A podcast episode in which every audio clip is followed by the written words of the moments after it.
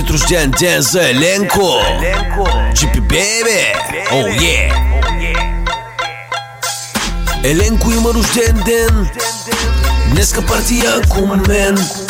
Римите ще са от мен. Пиенето от вас ве мен. Еленко има рожден ден. Днеска партия ако мен. Римите ще са от мен Пиенето от вас ве мен Чегеряо, паркет Това е сложна игра, о да Вечно е заед. Аз съм рапоет в нет. Инфлуенсър го наричат Така го обичат. Клинчетата си носи, на колело се вози. Статия за митница написа супер здрава. Вариал, вайрал. Говори интернет. Това си може Еленко в организация Бегаче е шефа. Обича да си прави кефа. Yeah Yeah, yeah. И да си купи яко кабрио Да надупи това аудио. Рейс директор е братле Споделя те губите на рейс директора. Светиме с прожектора. Сорос, про, без пари, парти до зори Брой до три, нещо тук се готви В Софийска община, егоист е той Прави с кабриото завой. Еленко има рожден ден. Днеска партия мен Римите ще са от мен Пиенето от вас ве мен. Еленко има рожден ден Днеска партия мен Римите ще са от мен Пиенето от вас ве мен. Пампер се за колелото слага Деска има влага, за кому се стяга Е, yeah. чист андроид Маратон ще има New Balance, малко в транс. По физкултура е да бест Каните на фиеста Вазелин в шкафчето държи си Офертички ти пуска Пица пак си хруска. Джипове, випове, кабриота, аудиота на дуфа Бабите в Локорско за Еленко пак са голи Маратонки на офертичка и котки на паркет. Вечно Еленко е заед, господи. Директор, къде ми е стартовия пакет? Не знам, бях на Гурбек Невгин, капитал, писател, терорист. Извинявай, господине, вие сте егоист. Сори, че обаждам се Дояде ми се пица, партивница с яката ми кица, арна цица. Гери пусна в инстаграм нова арна цица. Когато той порасне ще стане биолог. Еленко, чатка, офертите за тебе батка. За него трудно няма, на футбола е бог Шемелите му скачат. Гума да му сменят, шосейката е нова. Искат да го женят Потни баджуги в кличетата шарени. Скачат му маските, всички по-окварени. Всички са покварени. Yeah Еленко има рожден ден. Днеска партия ако мен. Римите ще са от мен. Пиенето от вас ве мен. Еленко има рожден ден. Днеска партия ако мен. Римите ще са от мен Пиенето от вас ве мен. Еленко има рожден ден. Днеска партия ако мен. Римите ще са от мен. Пиенето от вас ве мен. Еленко има рожден ден. Днеска партия ако мен. Римите ще са от мен. Пиенето от вас ве мен. Еленко, пуска ти оферта. С кабрито спира, джипи пак рапира Еленко, офертички стартирва. Еленко има рожден ден. Днеска партия ако мен. Римите ще са от мен. Пиенето от вас ве мен. Еленко има рожден ден. Днеска партия ако мен. Римите ще са от мен. Пиенето от вас ве мен. Еленко има рожден ден. Днеска има парти мен Римите ще са от мен. Пиенето от вас ве мен. Пиенето ве мен. Пиенето ве мен. Пиенето от вас ве мен. Честит рожден ден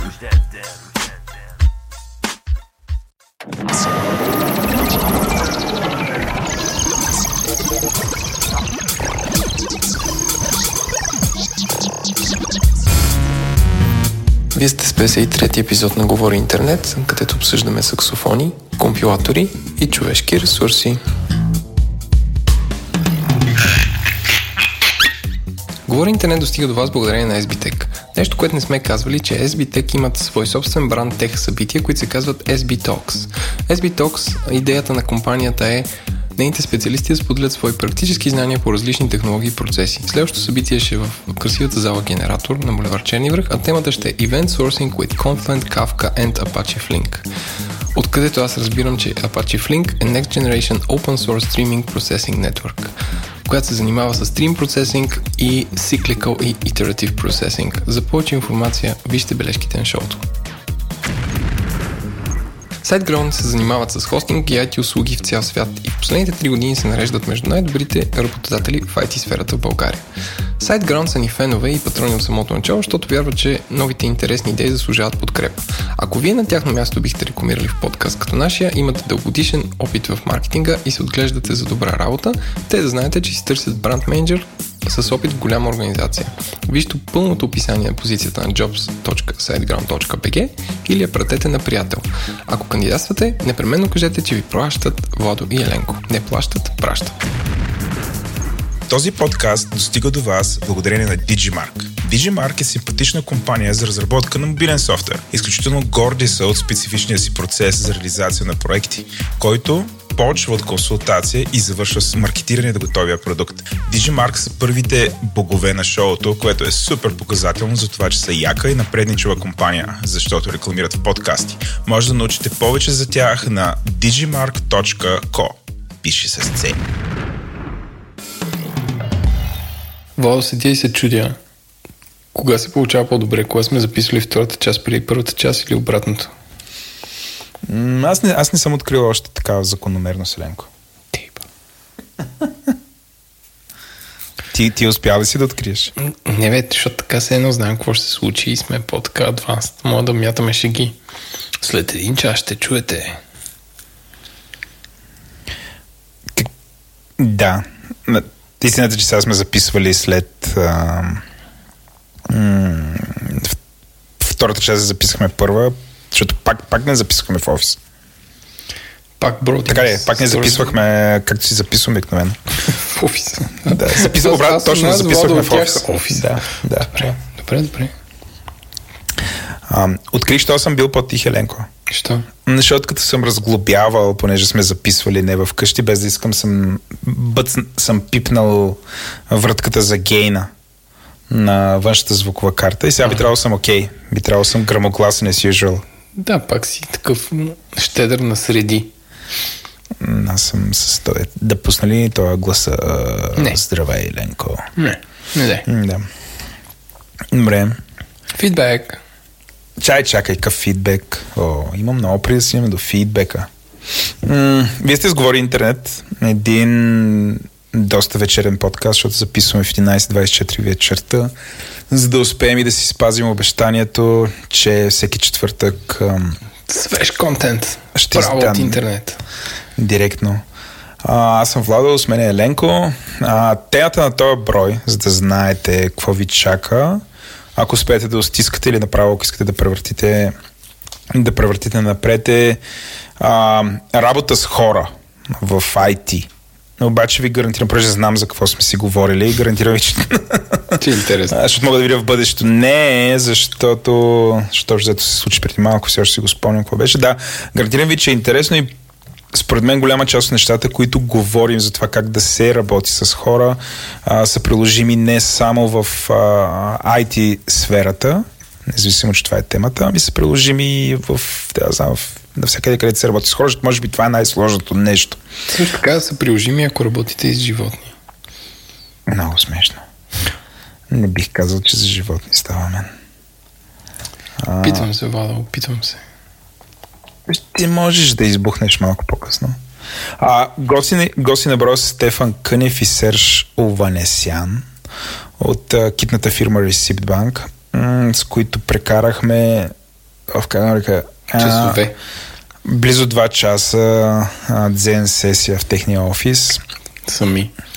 сами на спрян климатик. Беше доста мъжко. Беше абсолютно истинска IT атмосфера. А, и С, с диетична кола. да.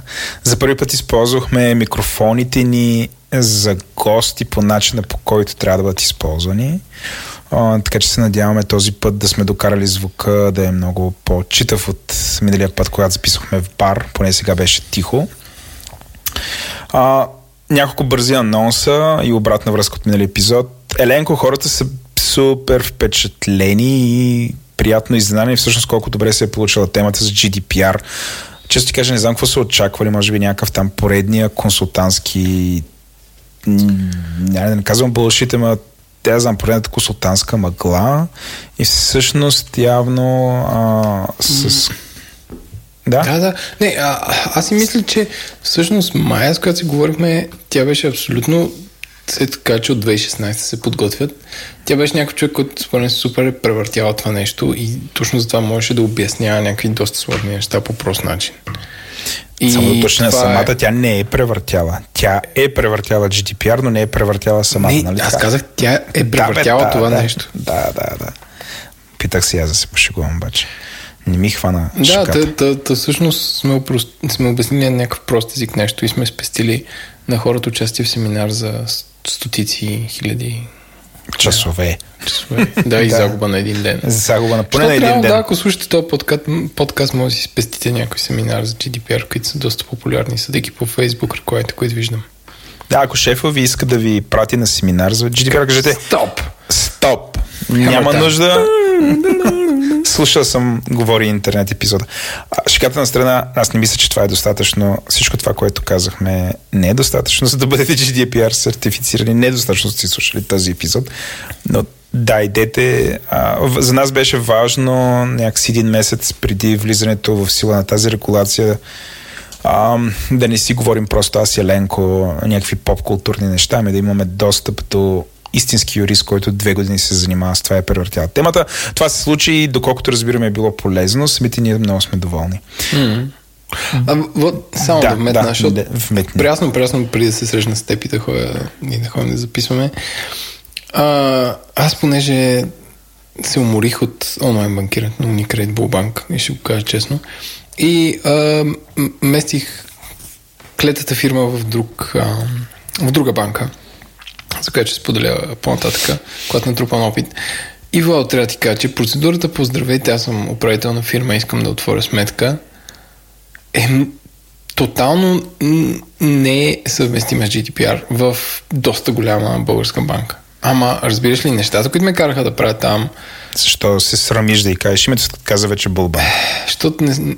Не, не, аз напускам Булбанк с, с кючеци. Така. И отивам в друга банка. Ти имаш проблем с новата банка или с Булбанк? Не, не, с новата... Още нямам проблем с новата банка, защото само съм отворил на сметка. Но процедурата по отваряне на сметка толкова много GDPR нарушения извърши самата процедура преди да е влязло от това нещо. Може на 25 май нещата да се променят, но днес аз трябваше да казвам егенете на другите управители на фирма, имената им, личните им карти, е такива неща, без те изобщо да са aware от цялото това нещо. Uh-huh. Anyway, това искам да кажа, че света не е готов за GDPR.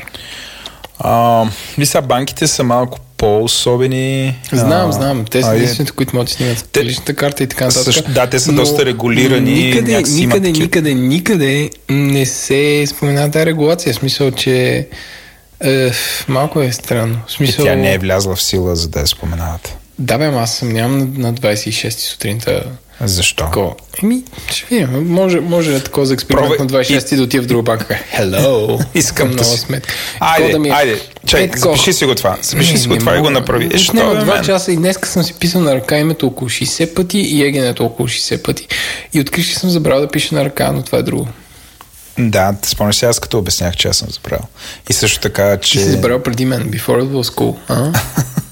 Да, това беше като обсъждахме дали всъщност децата трябва да се учат да пишат на ръка или да, да се учат да пишат на таблети на клавиатура. А, спомняш ли си? Имахме такъв разговор с теб. си. Да. Добре, да се върнем на темата. А, окей, ще си го... Това се беше случило с GDPR. Другото, което е, понеже, не знам, много хора ни питаха, а, защо нямаме chapters. И ние кандисахме и ще имаме отново chapters. Което ни отнема много време хора, да знаете, но... Наистина ли? За вас всичко. Не. Да, накратко да, но да не, аз съм по политика да не занимаваме хората с, С нашите неща. с нашите неща и как се записва. Добре, както и да е, ще има пак chapters. Тоест, ако ползвате програма, това е едно от благините да се ползват програми за слушане на подкаст. Ще не да знам, превръщате. превъртате. Има ли хора, които не ползват програма все още? Ако Да има си да кажат. пишат мейл, да. Ще ви черпим бира. В смисъл, ти какво очакваш? Няко... А някой да ти напише. Според мен мнозинството не ползват програма. Абе, Според мен мнозинството са ползва глупави, бе. SignCloud. Не, не. Добре, а между другото идва време за новата ни анкета, защото виж, миналата я пуснахме долу-горе по това време, миналата година. Аз според мен трябва да клонираме втора, миналата, за да има корелация. Добре, ще пуснем пак, да видим. Може, все пак, може би е добре да сложим слушате ли през зап или не, т.е. да имаме същите въпроси, но да се появят и някои нови. Добре. Но да не пада нищо. Така, това ще го направим, но така, през миналата седмица имаме три нови патрона. А, Димитър, не знам как да го произнеса, защото го е написал сам Димитър, Димитър, ама друг Димитър, не няколко от предишните Димитраци. Отново ни стана патрон, благодарим му. Също така Алън Тюфекчи и Георги Феликсов ни станаха патрони. Аз познавам Георги Феликс, ако ни слушаш, ти си супер пич. Аз сега съм засрамен, защото не го познавам. Но и, но и аз съм благодарен. А, ако чуете какви са тия патрони, има един сайт, който се казва казва, намира се на домейна patreon.com и ако отидете там а, и примерно много харесвате нашето шоу, искате да ни подкрепите регулярно всеки месец някаква сума пари, за да продължим да го правим или да става по-добро, може да изберете размера на сумата, която сте окей да ни дарявате и всеки месец в началото на месеца, на първо число, Patreon автоматично ще дръпне тези пари от вашата сметка и ще ги преведе в нашата. А, в замяна на което ние, освен а, вечна благодарност, а, ние ще ви споменаваме в кредит или също така ще ви дадем достъп до един а, чатът на чатовете, Twitter убиеца, вълшебна тениска. вълшебна тениска, да, между тази Хората тениска казват, че правят три пъти повече секс, като я сложат. и са им вдигнали заплатите. Да, и се разхубавили. Да, и Седно са три месеца на колаген. Дори Тръмп иска такава тениска. за да, да смени тази червената тениска с надпис Make America Great Again. Смисъл толкова е велика тази тениска. И чат-пат правиме едни запои в различни софийски барове, основно с бира, които наричаме биркасти. Или микроязовири. Микроизгу... Е, чакай сега. Чакам. Тук се обърках. Това на микроизовира биркаст ли е или твой рожден ден? Е, микс. Няма значение. Продължаваме напред. Добре, продължаваме напред. Ам, това беше за тази седмица. Да минеме към интернет на седмицата. Също така, Владо, А, да не минеме. Сякаш беше вчера, но забравяш, че ние сте бяхме гости на новия български подкаст, който няма да назовем, но като излезе ще назовем. Да, бяхме с Смятай, гости. не сте ти правим подкаст, но вече сме и гости. Гостуваме, в, гостуваме в други подкасти. В първите им броеве. Смятай колко е. Някакво такова да, да викнеш Владо и Еленко да сте гости в подкаста за първи епизод, за да ти тръгне на добре. Какво ще кажеш? По вода. Да. Ми да, знам, ще видим. Аз, да, желая успех. Ама после ще споделим. Да, като излезе ще го обявим, защото не е ясно. Също така, Ленко, да знаеш, аз съм канен а, да го, на друг сватба. подкаст. Изневерявам ти с друг подкаст. А, но не съм сигурен дали мога да говоря за това, защото още не е излязъл официално. Мисля, че имат няколко броя. А, така че почна се. Дъшаваме. Интернет новина на седмицата. А, Ленко, дам ти думата да избухнеш цели 4. Имаш право на 4, защото аз съм сложил само 2, но общо Не, са 6, балансирах. което да, балансираш. Ние сме един баланс ини янг с тебе. Скиса. А, моята първа новина е по-скоро едно доста задълбочено есе от а, един човек, който се казва Фредери Филу, а, който е много такъв древен анализатор на Apple по принцип, но и на други неща. И всъщност, ам, ако не го следите, аз го следя през RSS, но мисля, че пише в Medium. Може да се абонирате за него как се казва, блога му се казва Monday Note. И последната, последната му статия е супер интересна, която изследва едно из... разказва за едно изследване на MIT, според което регулацията на privacy, което в момента се случва с GDPR, а, е научно доказано, че ще даде до а, ще облагодетелства големите фирми, като Facebook и другите, които най-много го газят.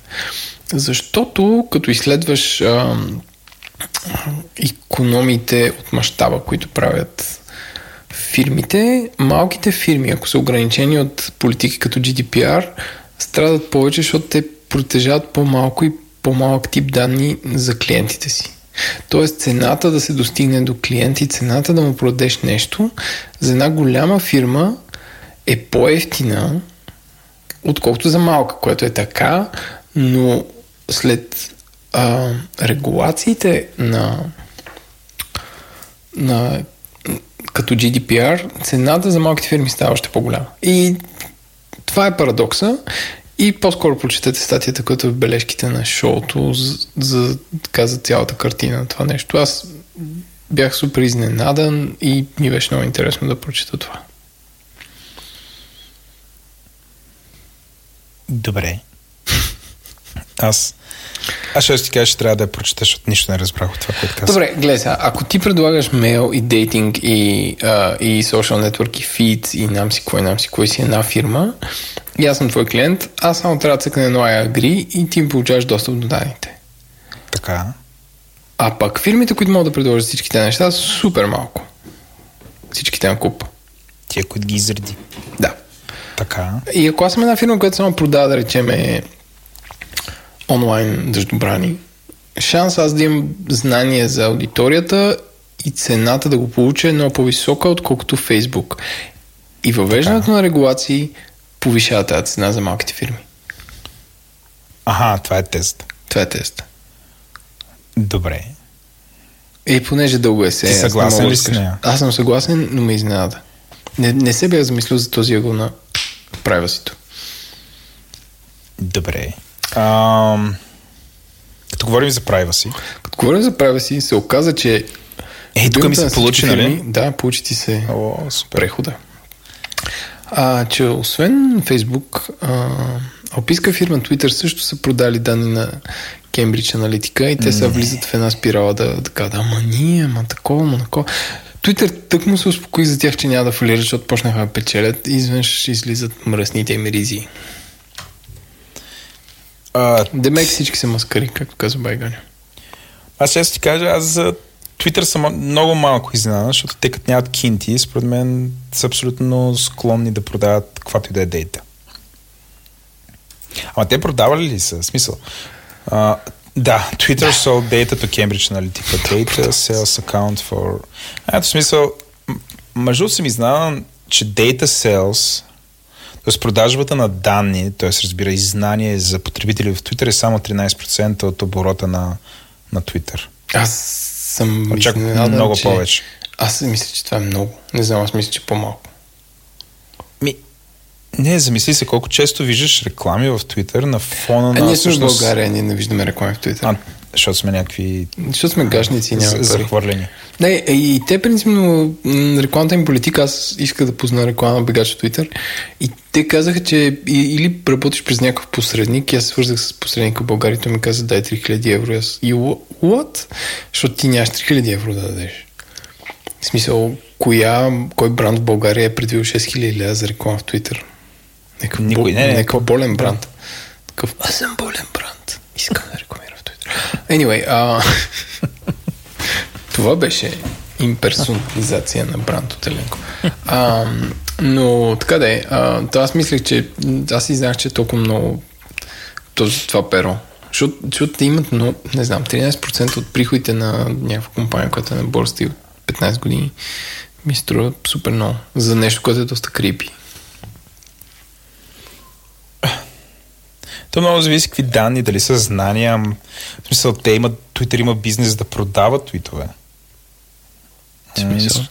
Мисля, ами, примерно, вместо да кроваш Twitter, може да си купиш, примерно, всички твитове, които съдържат, измислям си, Салами и Еленко. Ако А, си, не, примерно, те- Салами и Те Еленко. продават такива токени за апито, в смисъл продават да направиш повече колове. А, иначе да си купиш твитове. Ние също така продават някакви тъпоти рекламни типа на хаштаг с, с нещо да ти, като напишеш този хаштаг да ти излиза до него икона някаква като емоджи. Ма това са тъпоти. Да, значи мисля, че сервиза, през който се продава Twitter, се казва GNIP. Чувала си го? Не. Значи GNIP, G, GNIP, а, просто напишете а, gnip.com Само секунда. Им... По принцип, ако потърсите GNIP, излиза. Да, и попадате, по принцип, ако напишете gnip.com, отивате на developer.twitter.com. И оттам, значи виж, всъщност мога да видиш какво се продава. Ще пише Unleash the power of Twitter data. Twitter's enterprise AP platform delivers real time Okay. and historical social data to power your business at scale. Но ultimately от тук може да си купиш супер много данни, всъщност за Twitter, ако искаш да правиш мониторинг или някакъв анализ или ресърч, вместо, например, да се занимаваш да кролваш Twitter или да използваш някакви други... Но явно ето това нещо, което виждаме тук, нали, това а, достъпа до това API, нали, това нещо а, са си купили. Cambridge Analytica, най-вероятно с някакви допълнителни данни.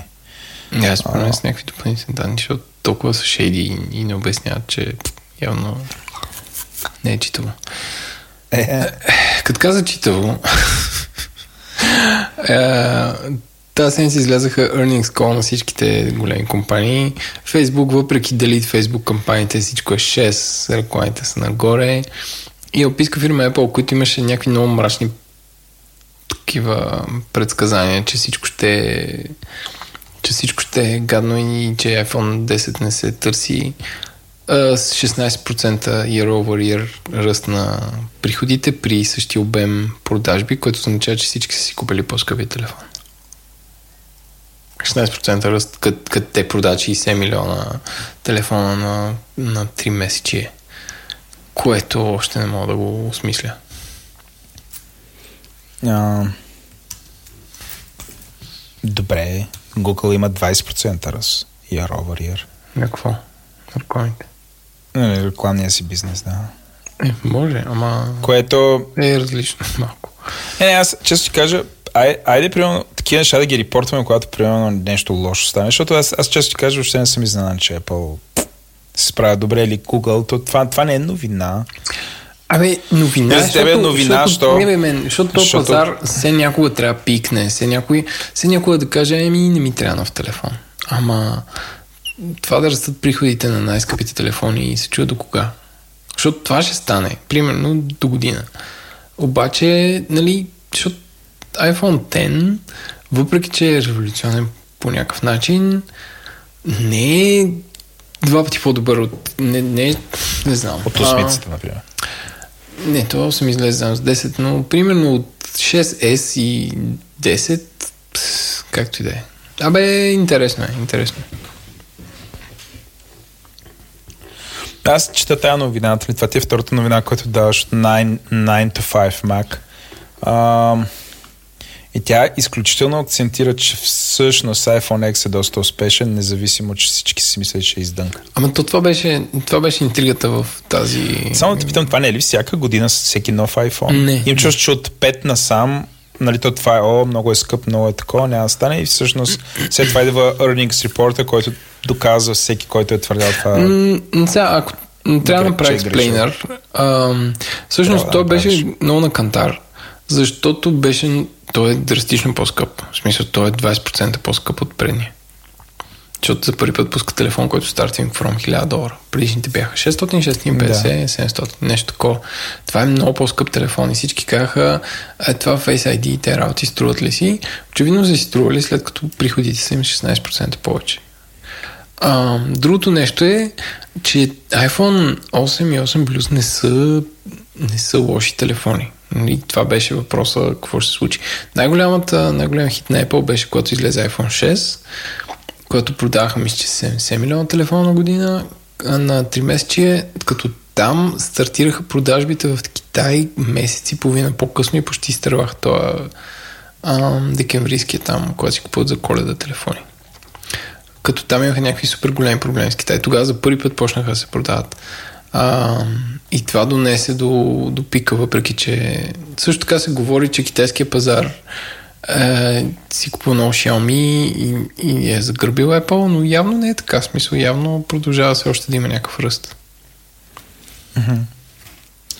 Ам, Така че за това беше интересно.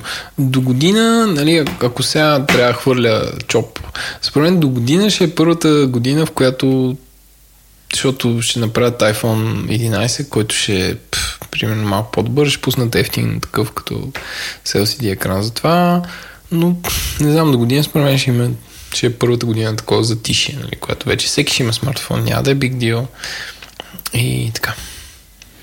аз искам да видя earnings report на, на Huawei, които са нали, изкараха този Huawei P20. Ама това след 3 месеца ще го видиш. Да, бе, да, да. ми е интересно дали всъщност телефон, който почти всички ревюта, които четох за него, обясняват. Сега не знам платени ли са, не съмняваме, нали, такъв сговор да има. Но почти всички обясняват, че този телефон наистина е по-добър от iPhone. И камерата му била по-добре и така нататък. А, да видим дали това наистина ще има такъв резултат за продажбите му или, или всъщност тази ниша, всъщност тая магия, това ти да си купиш а, телефон от Apple, нали, тя да знам. Ама- Мога да, всъщност тая магия могат да правят само Apple. Huawei продадат ли се в САЩ? Май не. И това те, супер много те ощетява. Както Pixel е почти толкова добър, колкото iPhone, но дистрибуцията му не е през главните мобилни оператори, затова е затова продажбите са му по-малко от процент от общите андроид смартфони. Никога не подценява, че дистрибуцията и силата на мобилните оператори, продажбата на Android телефони е огромна и никой не контролира този канал. В смисъл това търсене по този начин. Така че той може да е супер телефон, аз това не го отричам, но ако нямаш как да си го купиш в САЩ, това ще го направи по-малко популярен. Драстично. Сега, интересно ми е до година Xiaomi, като почнат да продават САЩ, как, как ще се променят нещата, защото те сега не се продават там. М, Значи аз се връщам на Huawei. Значи Huawei се продава в Штатите, от това, което виждам. Просто има голям натиск а, от Намираме една новина в The Verge, която се казва Verizon wants to sell Huawei phones due to use government pressure, report says. Тоест, има, явно има някакъв натиск от американското правителство срещу продажбата на Huawei. А, въпреки това Huawei, а, ето, Hua- нали, от- обаче по-долу четеш, че Huawei has been trying to make a big push into US this year, but has found it, its efforts тази дума sty, sty, sty, Stagnating. Не точно друго. е. By the US government over concerns that the Chinese company could be a security threat. Тоест те се опитват да се продават през, защото нали, явно там, за да се продаваш, трябва да имаш договор с доставчик а, на телефония, но явно не могат да пробият, защото американското правителство натиска. Но едва ли могат да ги спрат да продават а, просто така. Не знам. Е, не, те не могат да ги спрат, но въпросът е за какви сделки имат, какви мита им налагат. Странно ме, смисъл, американския пазар е супер странен. Също така, това не ми е в новините, защото едва ли много хора се вълнуват, но в Штатите има четири оператора. Два са много мощни, два са много слаби. Тоест ти имаш Verizon, AT&T, Sprint и T-Mobile. И Sprint и T-Mobile сега се мържнаха и те ще имат три, що годе силни оператори. Всички се надяват поне това малко конкуренция да вкара. Но там според мен операторите имат някаква огромна сила върху продажбите на, на телефони. Всъщност както и тук, нали? И тук изчезнаха такива вериги като Хенди и, Да. и какви други, нали? Явно това е, това е канал. Добре. Нещастните Huawei. В България не са забранени в Европейския съюз. Имат огромни, огромни рекл- рекламни билбордове в почти всички градове на България. Да, да. И в сайта гледам. Да. А, като си говорим за срещи, Като си говорим за срещи, Владо, и твоята теория, че Фейсбук правят какво ли не, Фейсбук правят сега дейтинг ап. понеже живота им е прост. На, на F8.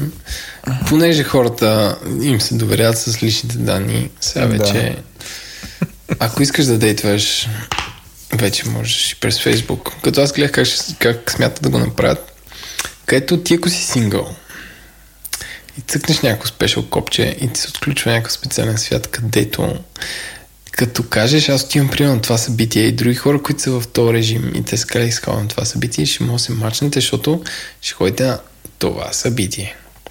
И там ще има чат, който няма да е Facebook Messenger, да нека другия ще го изджаскат.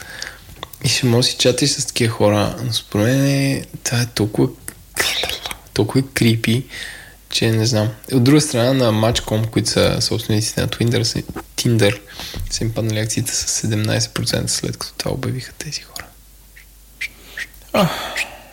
Те е, знае ли се какво точно ще направят? Просто ще изкопират Tinder или ще направят не знам, се ще си тия сайтовете за запознанство от едно време в България. За да ръбепче.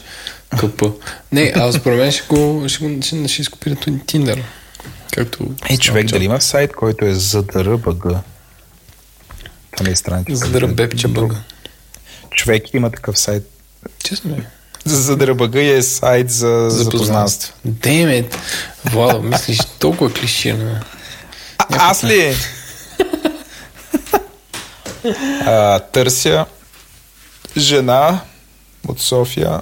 Кажи някакви години. Е, човек почва 14. Честно ли е? Честно, да.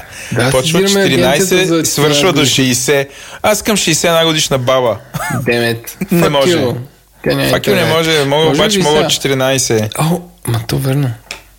Ай, и пред мен ми излизат и някакви момчета и пише големия, който е на 19 години и е с снимка на Джастин Бибър. Може Джастин Бибър да ползва за ДРБГ. и Кют Джеси на 28 години от Варна. От 18. Иска ми бутона бърз ход с Фейсбук. Дали да го ползвам, Владо, кажи. Че избирам от 18 до 40. Аз съм такъв имам. Щедър. Голям рейндж. Влез чата на задъра. Цъкам влез чата. Бърз ход с Фейсбук. Трябва, трябва бърз ход. С искам да кажа, че имат Фейсбук страница, която има колко харесвания, Владо? Хиляда. 374. Хиляди. Не. Без хиляди. Да. Мила, град Силистра. Значи, Пенка, 40 Далече на това. години. Далече. Велико. Виж, няма, няма място за Велико Търново, е станало само Велико. Ами, те вижте. Супер. Аз ако съм кмет на Велико Търново, ще кажа лисен. От третия град се казва Велико. да, просто Къде си? На Велико. Как прекарахте? Добре, добре. Както и да е. А, а всъщност страницата им във Фейсбук има само някакви меменца. Не, аз, аз много бих искал да върнем на рубрика, в която гледаме гадни сайтове и им се подиграваме. Мисля, за да БГ печели. За да работи. Те, това е такова, те collateral damage. Общи условия, чакай сега.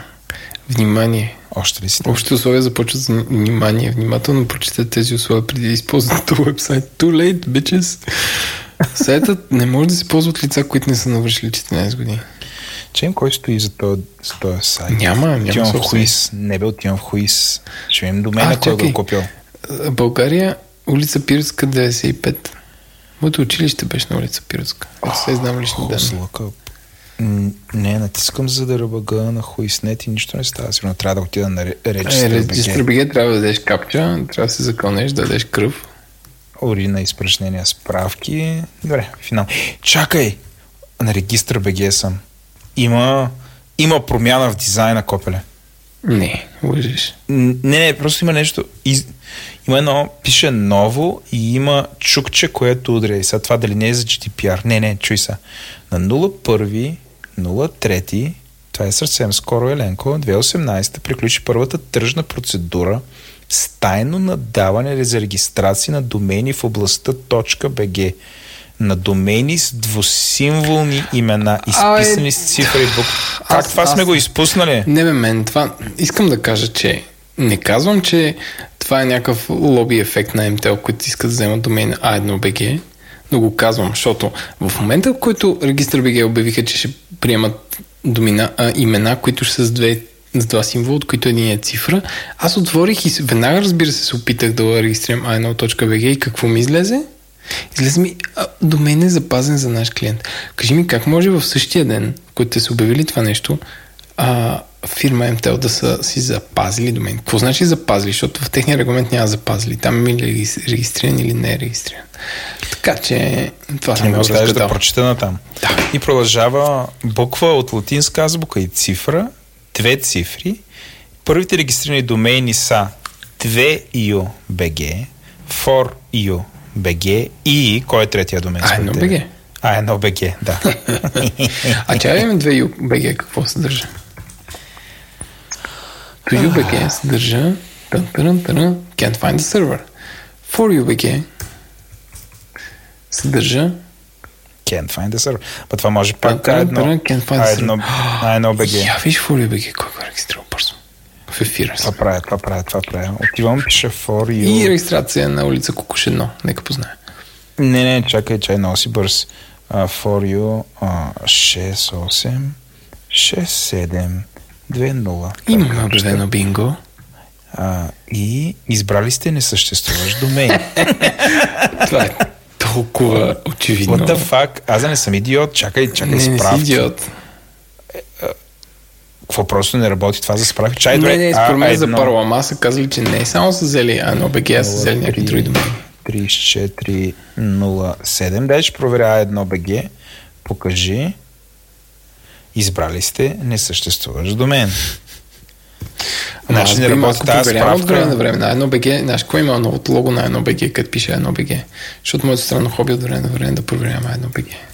И аз имам обсесия. Да, бе, имам вече това справките на ре- регистър БГ не работят. Да ги съдим. Аз за почнах Че, първи? чакай сега, защо си ги съдите? Шикувам се, бе. Добре. Е, Малко се отдалечихме, а? Да речихме се много даже. От новината за дейтинга, дет Фейсбук ще убие Да, Тиндър. така че ако Стигнахме до, Ако се до, до А1. самотни и не, не може да намерите своя сродна душа в Тиндър, мисля, че е време да опитате нещо познато, а именно Фейсбук. Да, тези хора са мили хора. Те ще пазят вашите данни. Какви хора сте гледали? Те никога не биха не биха участвали в продажбата на тези данни, за да бъдат изучавани вашите сексуал, сексуални навици. Няма проблем. А, мисля, че дойде ред твоите четири новини, дойде ред до моите две новини. Значи, м- аз да си призная, сравнително бързо ги избрах но понеже имам такъв Uber, Uber умения да филтрирам, да филтрирам шума.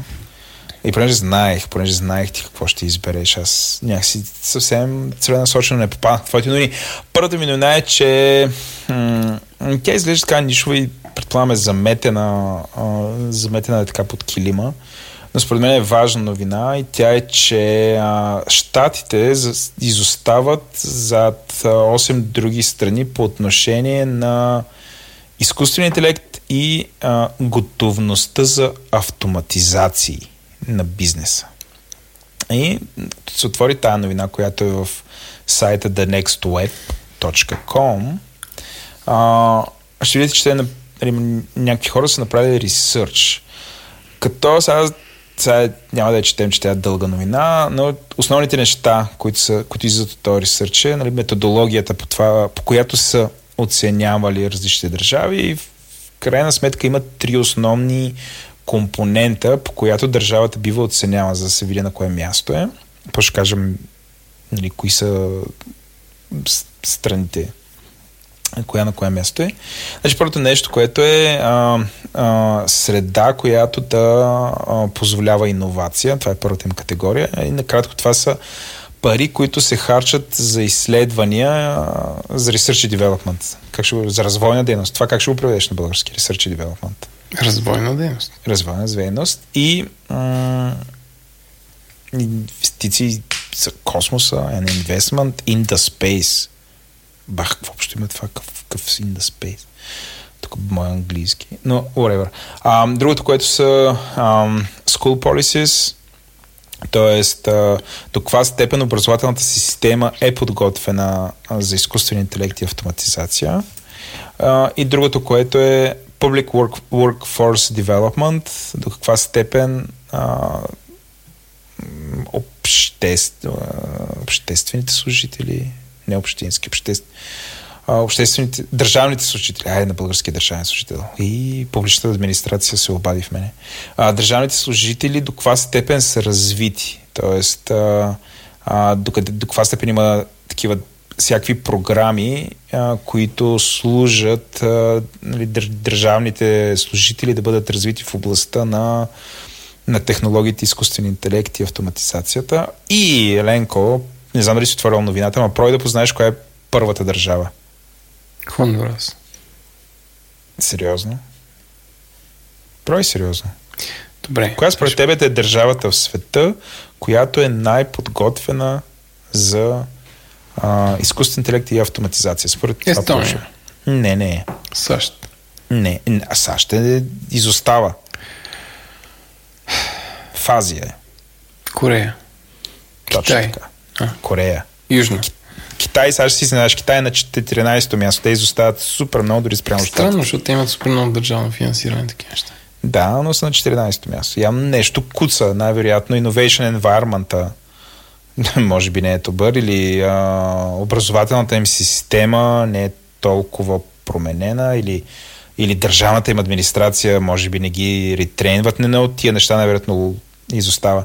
Коя е, а, според тебе, коя е европейската държава, която е на първо място? Между другото, в топ 10 има две европейски държави. Естония пак. Не, няма никакви. Естония няма. Ти объркаш и гавърмента с това. Е Германия. Германия, да, и другото е UK. Но Германия е на второ място в света, между другото. значи, на първо място е Южна Корея, на второ място е Германия, на трето място е Сингапур. И след това е Япония, Канада и така нататък. Тоест, обжето Азия единствено значи в топ 4 е Азия, дори, дори Канада изпреварва щатите, което е супер любопитно като нали, ако можем да се доверим на методологията на тия хора, всъщност кои държави инвестират най-много в автоматизация и технологии и обучават а, своя workforce. И е тъжно, че в Европа само, макар че да знам, може би целият Европейски съюз като цяло трябва да бъде разглеждан, но че всъщност само Германия и ам, Великобритания, което скоро няма да бъде Европейски съюз, в крайна сметка са а, да, знам, подготвени за това. Това ми е новина едно. Новина две е нещо от вида на хей, ние ви казахме за Black Mirror, че такива неща ще се случват. Ам, всъщност това е една, от, една от причините аз да не си купувам тия умните а, къде ни домашни асистенти. Ам, е тази новина. А, има някакъв нов хак, който, който е за Alexa, който след като бъде хакната Alexa, общо Alexa, т.е. извиняйте, не Alexa, ами а, ам, Тоест той е хак за Alexa, но девайс е а, а, Amazon Echo. И когато бъде хакнато самото устройство, позволява общо записва всичко, което се случва в стаята и го предоставя на трета страна, което е на, нали, а, факта, че това може да се случи, по принцип мен ме прави ам, Тоест аз не съм песимист, че ще има че умните домове ще се развият, просто мен ме прави по-консервативен в това отношение. Аз, аз по принцип, ти знаеш, аз по принцип винаги съм бил а, как да кажа м- супер голям оптимист по отношение на технологии, свързаност или това, което ние наричаме интернет. Обаче, по отношение на това да направят дома си смарт, т.е. да си сложим такъв асистент, да имаме кружки, бойлери, какво ли не, още м- да реализирам голяма част от нещата, които с тебе примерно обсъждахме в епизода за Home Automation, аз съм скептичен. А, Да, бе. Основно заради сигурност, да. И а, мисля, че не е твърде рано. Доколкото разбира се, това е нещо интересно, има, трябва да се прочете. А, а по принцип, IBM работили върху някакъв блокчейн solution, за да, реш, за да решат такъв тип проблеми, което ще ми е много интересно. Нали, ще направят ли? Някакъв Някъде от тада се появява, да. В смисъл, Амазон и изведнъж IBM от тада идват да решат такъв тип. Не знам както и да е. Ам, Та това са моите новини за Аз седмицата. може ли да добавя още една? Можеш Защото сега се сетих и тя беше в другата бележка и добавих, която пак е свързана с права си и е право от а, Гатака филма или от а, Black Mirror, с извинение. Значи в Штатите са разрешили, а, са намерили един сериен убиец, който го търсят от 30 години, така наречен The Golden State Killer. като са прокарали ДНК от престъпления, като той е извършил над 45 изнасилвания на 12 жертви, убил някой по особен брутален начин, като са прекарали ДНК негово в база данни онлайн за роднини. И така се свързали с роднини и така са успели да го открият. Което е... Нали, ти си Роднини представи- на кой? На него? на него. Тоест, те са намерили матчинг DNA сред други хора. Полицията отишла и са казали, знаете ли, какви са вашите роднини, и така са засекли до местата, където са извършвали убийствата и съответният човек, който е там вече на 70 и няколко години, но са го арестували заради това. Което mm. нали, поставя редица въпроси от типа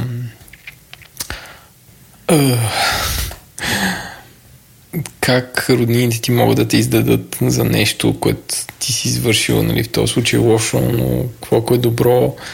И, и да, и следващото ниво на правилството, нали, ДНК-то на роднините ти, което може прако да доведе до теб. Тоест, че Да, няма бе, и, как да тая, се и, скриеш. и тая новина много Black Mirror е. Много, много, много човек.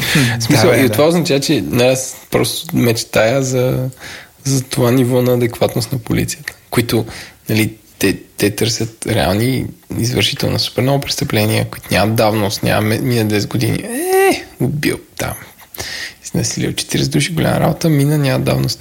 Нали, те, те гони се до дупка и просто излиза някаква нова технология и те опитват на базата на съществуващите а, доказателства да я прекарат през нова технология, за да излязат някакви нови средства. Защото ти си си, през 70-те тогава те не са могли да следят хора, не са знали кой с кой е говорил по телефона, нали, какви т.е. какви методи за разследване са имали през 70-те и какви имат сега. Добре, а, супер, че са го хванали. Аз, често ти кажа, за такъв тип неща аз съм окей. Okay. Това е нов въпрос си повдига. А, това, например, аз съм окей okay да бъде... Да, знам. Когато си изнасилил и убил толкова хора, м- не знам всъщност. Нали, Чисто философски би било интересно да поговорим тази тема. Така че ако, е, ако някой ни слуша в момента и примерно би искал да си поговори с нас а, за, да знам, по философския въпрос, къде всъщност, а, т.е. окей ли е нали, да, да се нарушава правото на privacy, ако това е за целите на а, аз знам как да, го, как да го кажа. За целите на справедливостта.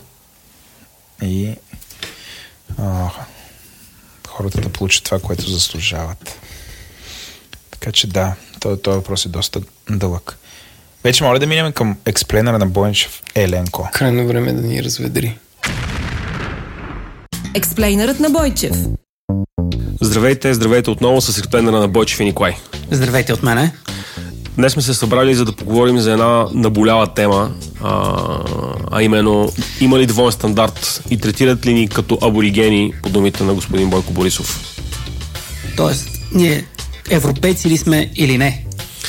Тоест, това, че плащаме а, а, понякога...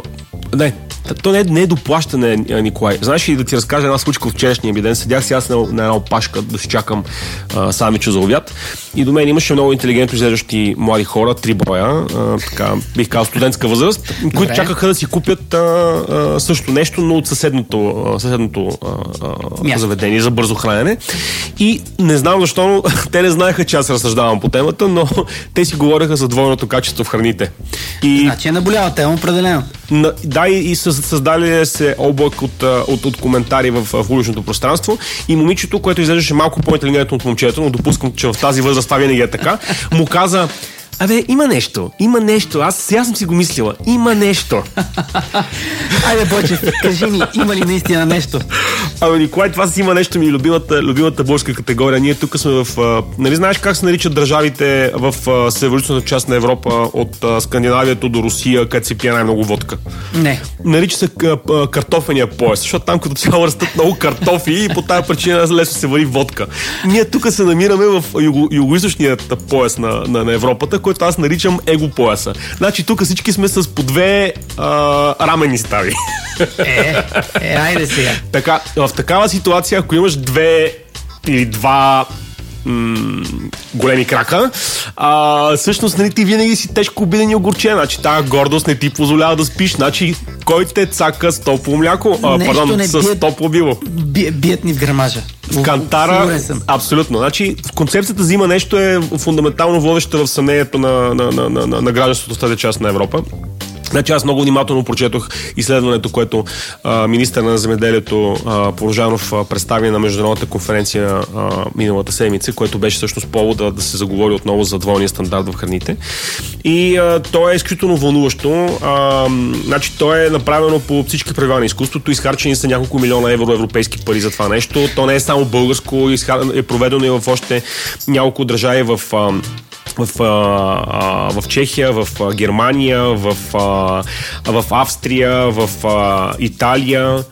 А, нали, взе- взети са семпли от, а, мисля, че около 100 продукта, ако не ме може паметта, а, от които са търсени еквиваленти а, в, тези, в тези държави, а, след което са направени няколко теста. Единият е първо сравнение на етикетите на, на тези продукти, също така е направен а, а, сравнение на, а, на цените и също така любимото ми направен е така нареченият, а, чакай само да намеря термина, м- органолептично изследване. Вау. Ор, органолептичното изследване, Николай, е когато а, куснеш а, бокче милка и кажеш «М, тук има Тук има по-малко лешници. 3% по-малко лешници, аз съм обиден. така че всъщност, нали, сега продължавам да съм абсолютно сериозен. Изследването е, е направено по всички правила на, на изкуството. Тоест, държавата си е свършила работата. Де се вика леджите. Леджите, да, само че, нали, както казах, около 100 продукта са сравнявани, 102 мисля, че бяха точния брой на продуктите в различни категории продуктови. Храна, а, те основно храни също, сори, а, но различни храни, т.е. и то основно опаковани. Т.е. хубаво е, че също така нали, държавен чиновник, който нали, по принцип го считаме за не много умен, също е доста смарт. Нали? Не сравняваме сезонни продукти, които може да се окаже, че доматито от аз трябва да се е смачкало по време на теста.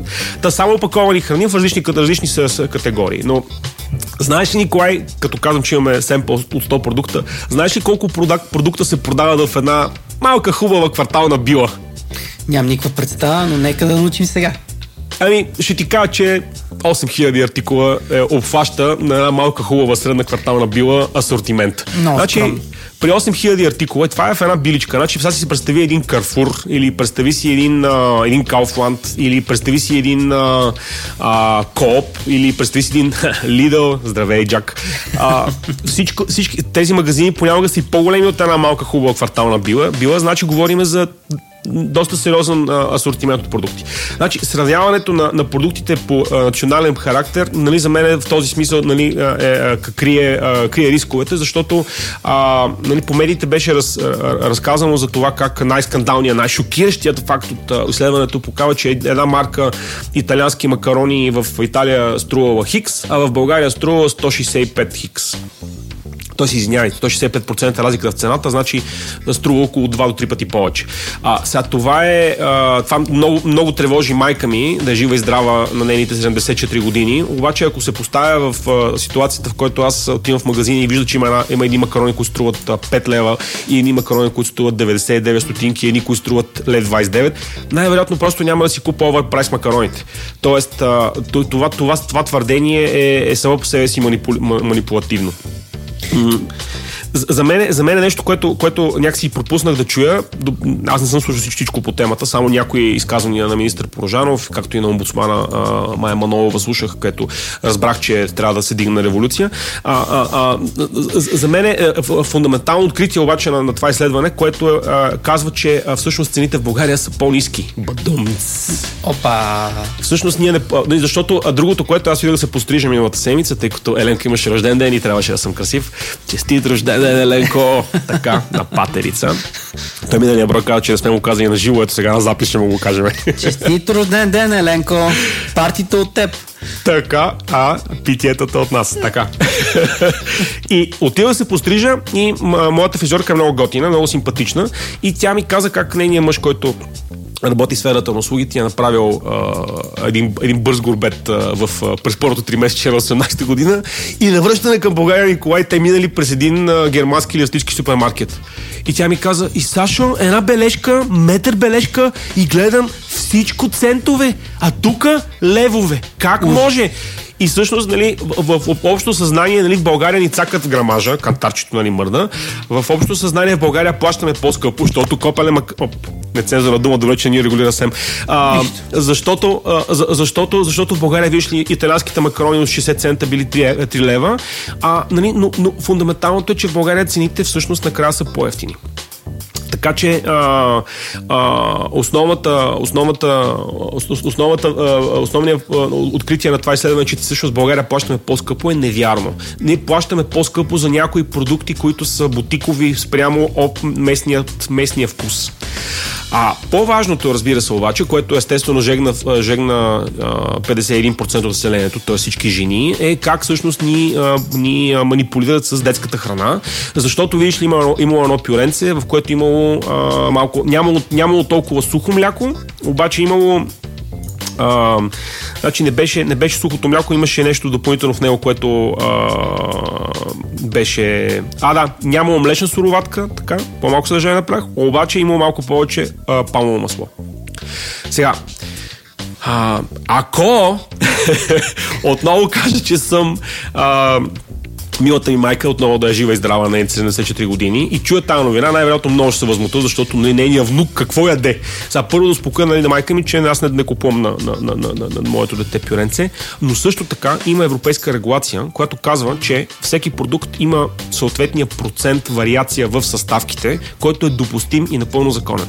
Тоест, ако в това, а, това детско пюренце е открито, че има примерно 3% палмово масло, а не 1%, както в Австрия, а, то най-вероятно това е напълно, напълно legit, но това не е второ качество, защото това се дължи на някакви а, обстоятелства, свързани с органолептичния характер на храната тъй като има регионални вкусове. Сега, аз не отричам също така обаче да кажа бърже, че а, за някои продукти и за някои стоки глобалната, глобалната хранителна на, а, мафия си играе на, на котка и мишка с нас. А, и също така другия фундаментален резултат на изследването, което показва, че фантата или окей, портокаловата напитка в България с фруктозен, а, глюкозен сироп в Централна Европа била с захар. А, аз от 10 години знам, че не трябва да пия а, а, газирана лимонада с, а, с много захар, защото така или че това повишава окръжността ми. Така че не намирам нищо скандално скандално в това, само по себе си. А, за, за мен, за мен Николай, това, което, което, което също се случва е, че ние виждаме един едно активно мероприятие, провеждано от, от страните на така наречената Вишеградска четворка, към която България постепенно се опитва да се присъедини и да, да, да, се, да се вклини. В тази Вишеградска четворка влизат граждани на държавите Полша, Чехия, Унгария най- най-паче и Словакия. И това са ни държави, в които политическата система в момента пълзящо а, м- изключва възможността а, в Европейския съюз а, да се случват а, а, разумни за гражданите а, действия. За сметка на това се надига един неонационализъм и един а, неопатриотизъм, който който прокламира на населенията на тези територии а, усещане за гордост, усещане за тревога, усещане, че някой ги цака в кантара и че ги третира като второ качество граждани, като аборигени. А, което разбира се, сега между нас казвам, като гледам как Европейската комисия изхарчва 2 милиона евро, за да види, че в шоколада Милка има а, малко по-малко колешници, наистина то е смехотворно и аз бих се възмутил и бих казал, че някой се, а, се подиграва на, на населението и а, злоупотребява с моите пари на накоплатец. Но, Да. мисля, че това е а, Total BS. Развънчахме митовете легендите. Ами, за, мен, за мен същественото нещо е, че а, ако имаме... А, значи, има, има няколко фундаментални фактори, които карат хората да, да, да, да вярват, че, че това е вярно, че има нещо, че нещо ги цакат. Е това е, че а, първо целокупното население застарява. Значи, ако населението застарява, то нали, започва да изпитва непрекъснато носталгия. Изпитвайки носталгия по младостта, която е най-хубавото нещо. Никога и ние с теб бяхме млади, ако помниш. Помна. Така, едно време не много, хляба, да. Не много, но помня. едно време хляба Николай беше левче. Даже и не беше левче, беше 5 стотинки, ако още повече се напънеме. Даже и, абе, така.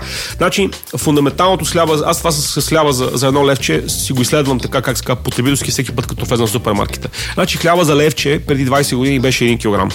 Хляба за левче в момента е 540 грама. Само, че, нали, всички са спокойни, защото хляба е левче. Да, цената не се е променила. Тоест, населението фундаментално не разбира как функционира инфлацията, как има съпътстващи разходи, как продуктите могат да поскъпват, как така себестоеността на продуктите може да се вдига, защото, другарки и другари, себестоеността понякога се вдига и заради това вие да може да взимате по-добри заплати и по-добри доходи, защото може да си а, независим производител, да си частник, когато нямаш заплата ми изкарваш печалба. Тоест, а, Населението фундаментално тия неща не ги разбира, но очаква всичко да е, за да е замряло. Онзи ден слушах пример за това как а, 88 година в младост тристана апартамент струвало 11 000 лева. Нали? А, супер струва е толкова, само че не е можело да си купиш, драги ми смехулко. Нямаше, нямаше апартаменти. да. Всичко окей. Да, в смисъл какво като струва 11 000 лева, но сега той като струва 110 000 или 150 000 евро и как нали това е скандално. Да, ама и заплатката ти не е 100, 163 лева, нали така. А, Тоест, а, на, те, на това, значи, липсата на това фундаментално елементарно стопанско разбиране как, как функционира економиката. Нали? То, това си е, крайна сметка, едно чудесно сос наследство. А, много помага на населението да се чувства тъжно. И, и второто нали, е, че всъщност а, имаме, а, имаме една такава истерия нали, на, на новините, които се случват в реално време.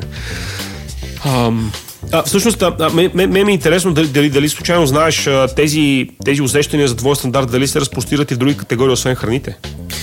Абсолютно съм сигурен, че това въжи за почти всеки продукт, който има еквивалент на Запад. От а, битова химия, през коли, не знам, ти разбираш доста Да. повече от коли, от, за, за коли от мене. Там можеш със сигурност да кажеш митовете, къде е произведена и за какъв пазар е произведена автомобил. Моля ти се, значи, значи това едно е правено в Турция, не го взимай, защото онова едно е правено във Франция, малко по-добре. И това е мит. Е пълен мит, висо, робота, робота няма значение дали го, дали, го, дали го управлява Паскал или Хасан, разбираш ли? Робота е без, той, той е нерационален, той прави жут, жут, жут, и, за, и завива гай, гайки. Да. А, това е едно време, жигулите как са ги изглобяли, ако е правена в понеделник да не си я купуваш. Това забравяш ли го? Ами, значи виж, едно време това е някъде 68 година, сега след 2018. В смисъл, не, Тоест, ето, роботите не пият. значи застаряващото население вярва, че отново колите сглавят с, с пияния Гошо. Не, не, роботи, уважаеми слушателки и слушатели. Ясно. Ми надявам се да сме размечали тия митове. Николай, Купувайте смело. Да, само да кажа, че а, на следващата пролет има избори а, за Европейски парламент и а, както а, някой каза много, много, много, много удачно тези дни, не помня вече кой, а, че ние много хубаво си избираме нали, шоколадния да има а, 32 лешника вместо 24, обаче като дойдат избори и всеки път нали, гласуваме за най-малкото зло, ама то, то няма да се промени. Значи идват тево избори. Ако искате Европейската комисия да работи по-ефективно и а, такива попълзновения като Вишеградската четворка да не могат да, да определят бъдещето ни като а, на този континент. Да гласуваме за Волен Сидоров. ми не, всъщност. а, всъщност, всъщност Емануел Макрон да ръмър хезит. В момента гради а, европейска инфраструктура от, а, от, от нови партийни а, клетки. Така че може би ще имаме избор да, да, да, да променим тая наша чудесно. Европа. Да променим тая наша Европа много хубаво, да. Та, така че, така че така. И аз ще, и аз ще шоколад и да не ви пука. Не бройте лешниците. А, Окей. Мисля, че това беше от нас. Бойчев, както винаги, чудесен. Благодаря ти, Николай. И Хайде. също. Довиждане. Чао. Какво си купих и окей? На Почна здраве, ти. Владо. На здраве. Е, не бе. Тая чанта случайно да е за пикници. А, аз единствено нещо, което си купих е окей, е отидох в метро И понеже си празнувах рожден ден на, на Изненадваш ме, не си отишъл в Лидъл. Не, там в Lidl няма такива артикули. И си закупих, избора беше между ходилна чанта от метро за 17 лева, произведена в Испания и ходилна чанта метро за 53 лева, пак произведена, в Италия. Аз си купих две чанти за 17 лева. И в един изключително топъл ден, където температурите стоиха до 24 градуса, аз ги напълних с лед от магазин Алкохол и Тубаков за 2,50 лева 5 кг лед. Да купих 15 кг лед и ги напълних тези чанти и изкараха 24 часа, като на следващия ден изхвърлях лед от тях. Имаше и вода, разбира се, но изхвърлях лед и пазят супер добре и като за нещо за 17 лева въобще не ти пука и винаги съм си мечтал да имам ходилна чанта. И, и, и на, на метро сайта е супер тъп, иначе ще им сложа линк. Те си имат само такова файл, който имитира брошура или Имат нещо някакъв. PDF, който само. Да, дето се Примерно тика по кутии. Това е българския веб, който в крайна сметка довежда, фънела те довежда до PDF и хората вярват, че ти ще се втурнеш към метро да си купиш това, което си видял в PDF. Не, бе, най- най-вероят- най-тъжното е, че най-вероятно има някакви хора, които си свалят тия PDF, защото иначе да знам, ако си метро, сигурно си измерил, че в това няма смисъл. И може би са измерили, че има смисъл и това е някакъв абсолютен бабъл брейк. Най-тъжното ще е, че ако има списал. Да, то това ще е най-тъжното и шокиращо. М, така и така сме на метро. М, а- аз мисля, че не сме говорили за водката Титус. Обсъждахме любимото ми уиски, но не сме говорили и за водка. Аз веднъж си купих водка Титус в канал и струваше 9 лева малкото, примерно, и нямам добро впечатление от нея, главно заради цената. Но сигурно е страхотна водка. Да, но ако си я купиш от щатите, не струва, не, не струва толкова много пари. Смисъл, съвсем нормална е. Сега това е, не знам, първо водка, която се прави в Тексас. Не знам, според мен само заради това трябва да я пробвате. Освен това, а, цялата е хендмейд, т.е. Има супер много ръчен труд и мисля, че беше от царевица, Еленко.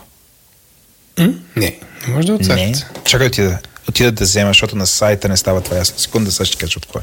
Чакай.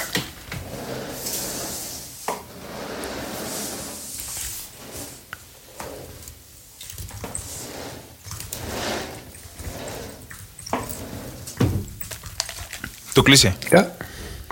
А, м, м, м, така, Crafted in Micro Distillery. Пише, че е глутен фри, това е супер важно. Богу. Слава Богу. И ако е глутен фри, Еленко, намирисва на царица. Чай да видим какво се прави. Uh, Titus Macro Distilled Fashion Pod Drun Drun Single Malts Single malts. Just like, ah, okay, high-end French cognacs. Offer clean proudly. Бах ти, що не пише с огромни букви от какво е направено. Нямаш, няма захар. Бах ти. Хора. Наистина не виждам. Пише, че е дистилирана 6 пъти, между другото. 6 пъти. Да, според мен всичко лошо си е тръгнало там. 6 пъти. Тя 6 пъти, представяш ли си? Те, според мен ти Тук е- плаща за, само за часовете работа. Абе не, ама ако е нещо е дистилирано 6 пъти, би трябвало да е много чисто. А... Ми, уви, не мога да видя от какво е направено. И сега, сега ще стане страшно, защото те да знам, сигурно пак съм се изложил. Но да, за, за какво говоря за тая водка? Защото а, аз не пия водка. М- честно да кажа, не мисля, че по принцип водката е популярно питие в България. Но и има, има някакъв фолуинг, има, има хора, които я пият. Ам, нали, аз по принцип харесвам точно обратното на водка. Аз харесвам такива питиета, в които има вкус. А, мирис и така нататък. А, тая водка е Тая водка е хубава. Тоест, примерно, а, да знам, явно е толкова Коя ти е любимата водка? Освен Титус. Ами... Аз а, пак казах ти, че не пия. Това го взех просто за да имам водка в нас, защото понякога имаме гости, които пият водка. по време на вечер искат да пият водка, което нали, на мен ми е странно. Аз, за, мен, за мен водката е алкохол, който пиеш, за да се напиеш. Мисля, няма някаква друга причина да съществува. Алкохол, а, който а, няма нали, има почти ня... никакъв мирис и, нали, и вкуса е такъв, че може да се комбинира с всичко на практика и да получи какъвто и да е вкус. Тоест, а, нали, това е алкохол за напиване.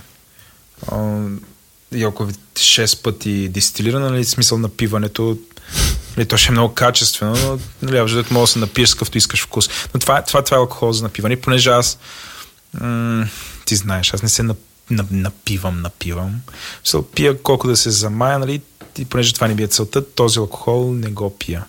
А, въпреки това пробвах, нали, така да се каже, кусах, защото и това го домъкнах от щатите, чува съм доста добри неща за Титус. Смисъл, it's. Okay. не просто окей, okay. смисъл, хубаво е.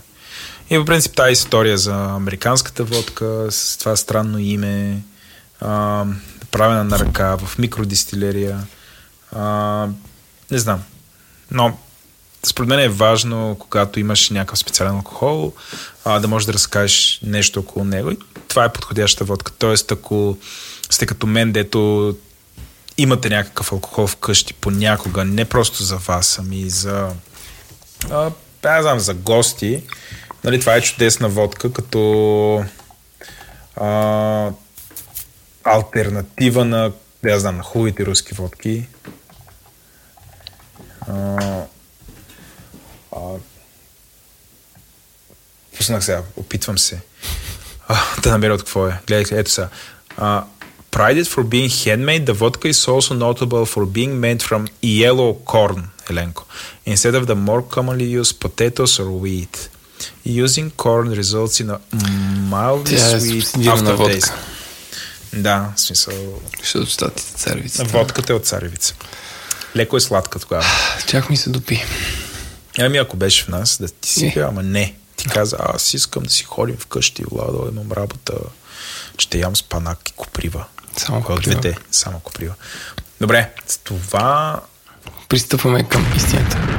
Този подкаст достига до вас благодарение на Oracle. Древна Гърция оракулите са били хора, които дават информация за бъдещи събития, наставляват и съветват и в някои отношения са били като богове. Бог на шоуто и калифорнийската фирма Oracle, която предлага толкова много услуги, че чак ние не ги знаем всичките. Всъщност те се свързаха с нас, защото ни се кефят, което е доста добър повод, ако се чуете как да подкарате даден CRM, да може да се свържете с тях. Имат офис за България и са нормални хора. Ядохме кебабчета и кюфтета няколко пъти. Даже не го стих в шоуто преди няколко месеца. Ако сте го изпуснали, може да видите епизод 33. Говори интернет достига до вас благодарение на Тики. Тики има задача да направи градския транспорт едно по-привлекливо място, но не от към хигиена, ами от към лесно и приятно пътуване. В този брой Тики има специална оферта за вас, така че ако искате да ползвате Тики безплатно до 31 май, трябва да отидете на gi.tiki.me, като Тики се пише T-I-C-K-E-Y, .me и там, като се регистрирате, ще получите код и начин да ползвате приложението безплатно. Опитайте. gi, като говори интернет, .tiki.me или в бележките на шоуто.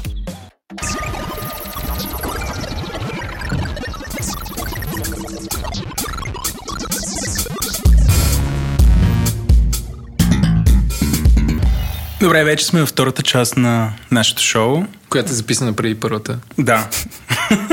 Магията на записа. Те първа ще има да записваме втората част след колко? След два часа с теб. Първата, да. Извинявай, да, първата. М- сега първо една оговорка. За първи път записваме по този начин, което е а, рецепта за дизастър.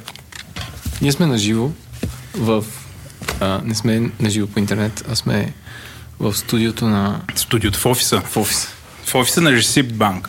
Receipt Bank. Receipt. Как се казва нашите гости? Кажат, как се произнася правилно? така става. Добре. А, Чакай, сега аз съм, аз съм. Ма да, по традиция нашите гости Ма се чакай, представят. чакай, нарушаваш сценария. Давай, айде, вода. Нарушаваш сценария. Значи, темата, която сме избрали този път, се казва... Абе, супер много я мислихме.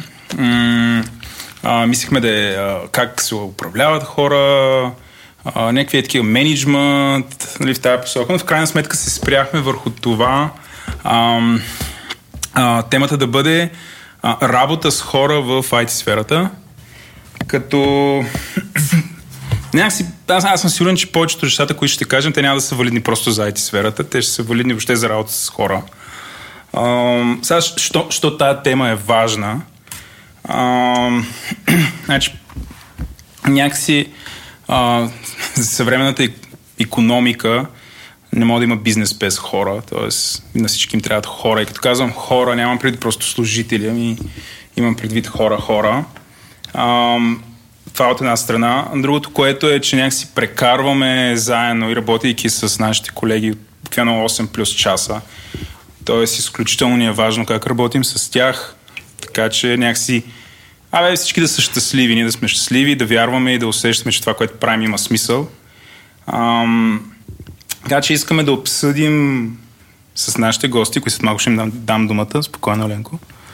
Много стана сериозен.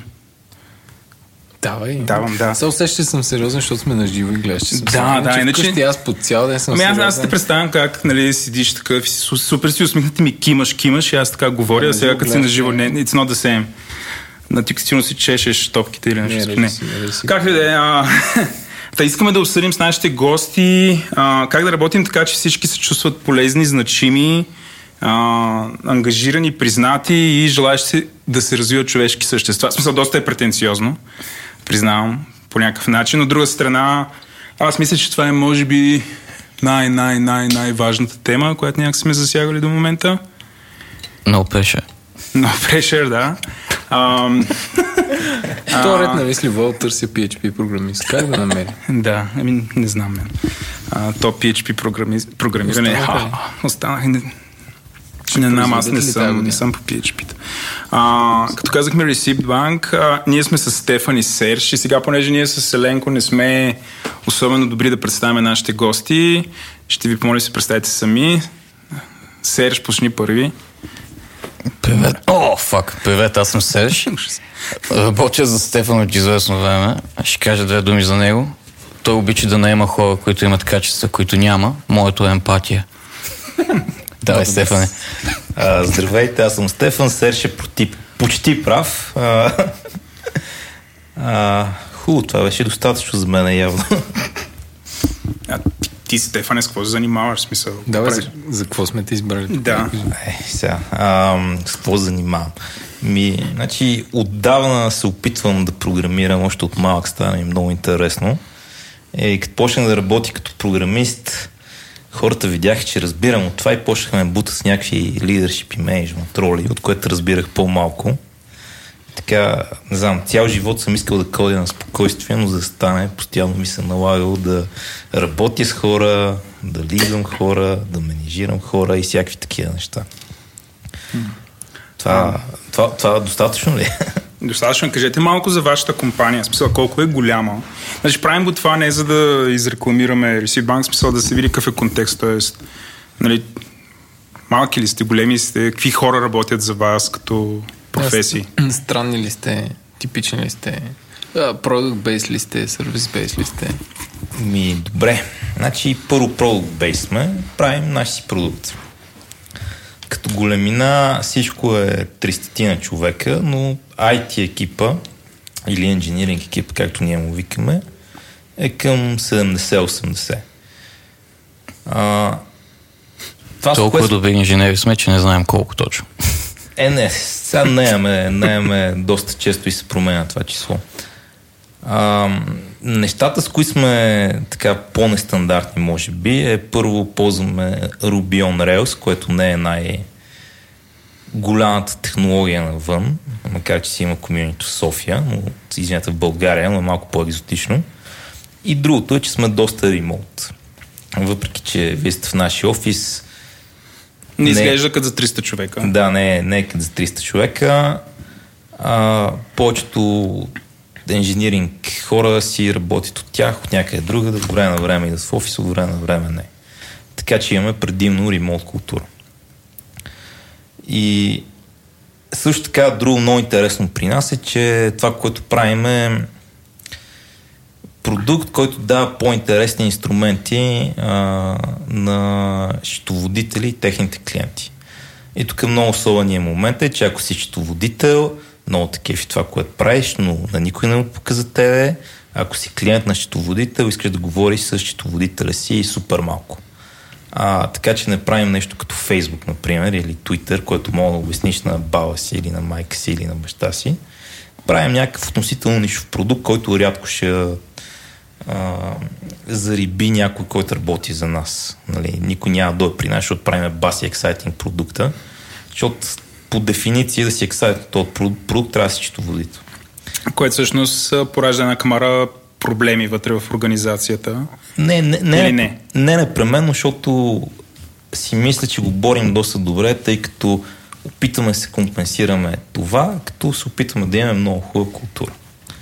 Нали? А, едно, едно нещо, до което аз стигнах относително рано е, че ако искам да привлека някакви добри хора или хора като Серж, а, Хе-хе.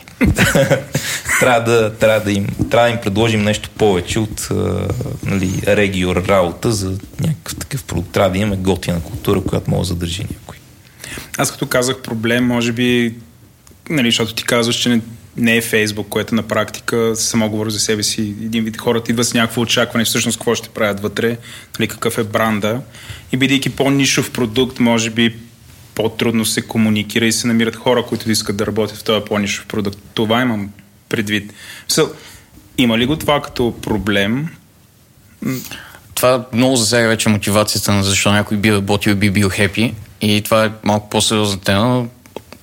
Моето простичко виждане че далеч не е продукта това, което ще дъпне някой някъде да работи. Би било хората, би било ексайтмента някъде да се развиеш и е, не знам, по-интересната ми е тема, темата защо някой би си тръгнал, отколкото защо някой би дошъл. Какво имаш преди, че някой би си тръгнал? Точно какво би не му харесва? Да, да. Какво би... Няко... с- Далеч не живеем в ситуацията, в която а, има безброй много български програмисти и всичките чакат да почнат да правят продукта, който ти искаш. И все по-интересно става не как ще атракнеш хора, защо си тръгват от някакви места. Защото повечето хора са, са наместили много добре в цялата екосфера, която се създаде в София последните 10 на години. Добре, то, това с тръгването съм го сложил на практика за накрая.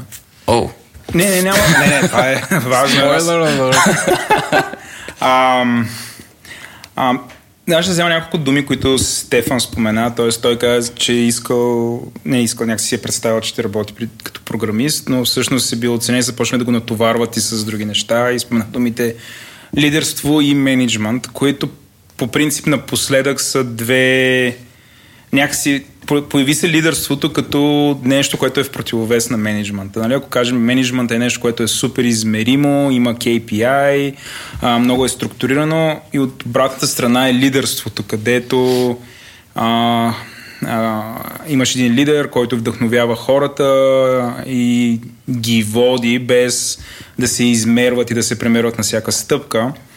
И първо, първото нещо, което искам да завъртим е около това, кое според вас е по-важно, лидерството или менеджмента?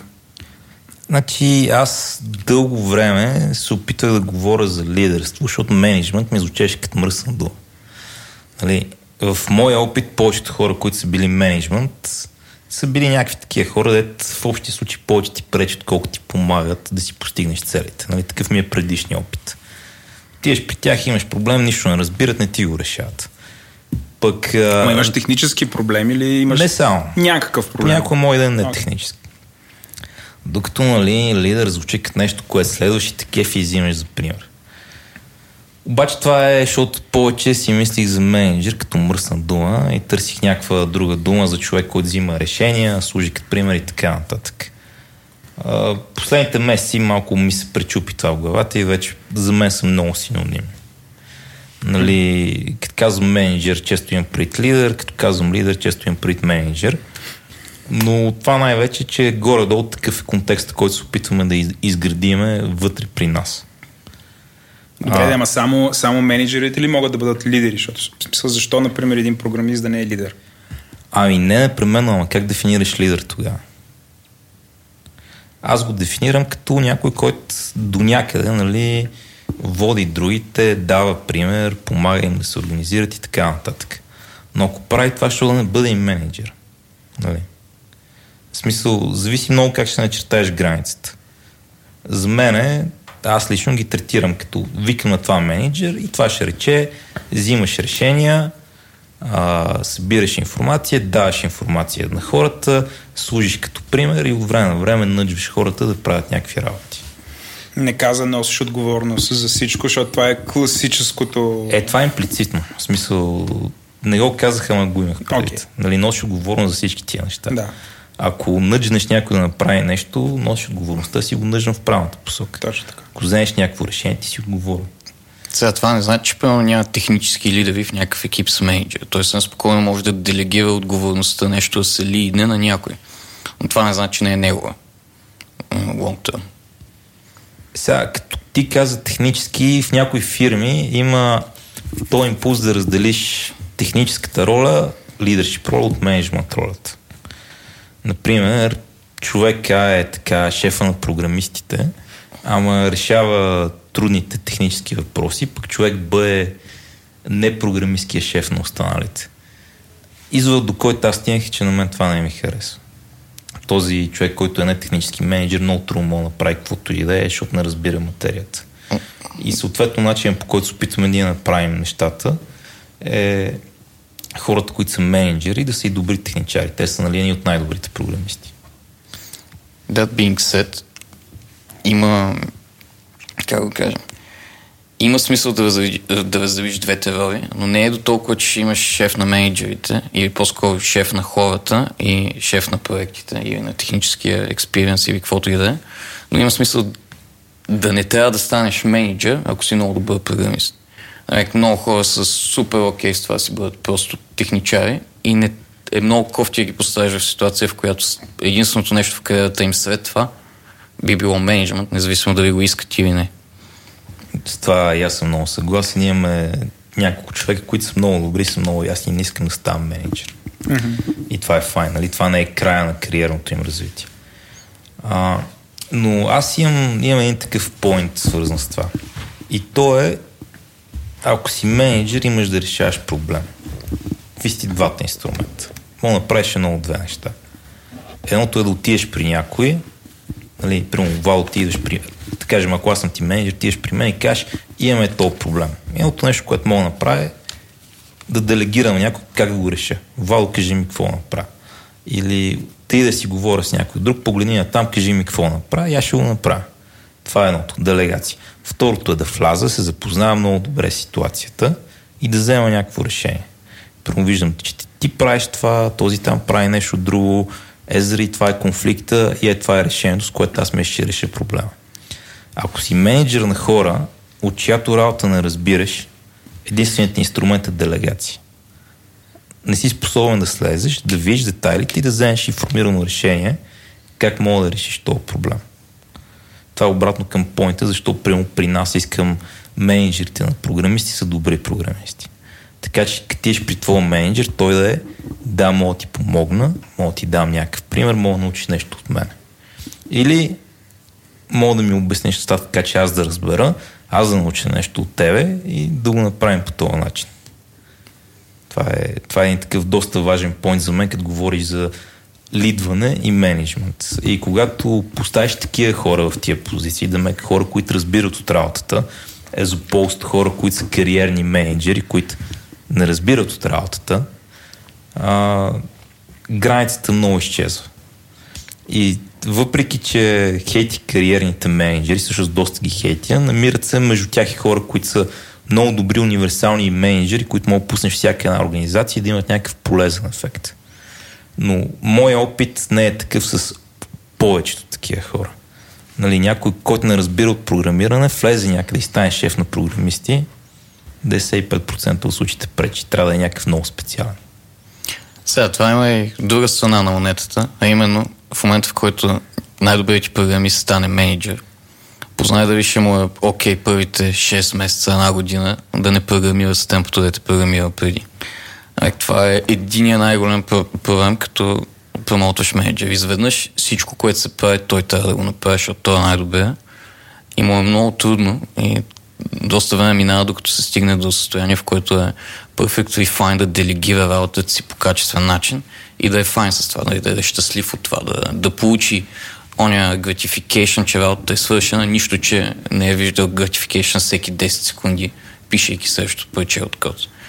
Та, да, на мен това ми е крайно интересно. Понеже Стефан каза, че нали, някакси е бил свикнал да има, не знам, че менеджерите са хора, които пречат. Ам, ще ми се да, да изговорим сега едно някакси основните проявления, които лошия менеджер има. Нали, това лично за мен е изключително важно. Бидейки менеджер, Само исках да кажа, не казах, че менеджерите пречат. Казах, че ако си менеджер на хора, от чиято работа не разбираш, шансовете са ти слаби. Нали? добре. И само исках да уточня. Добре, аз, аз съм малко да играя адвокат на дявола. Еленко също е менеджер.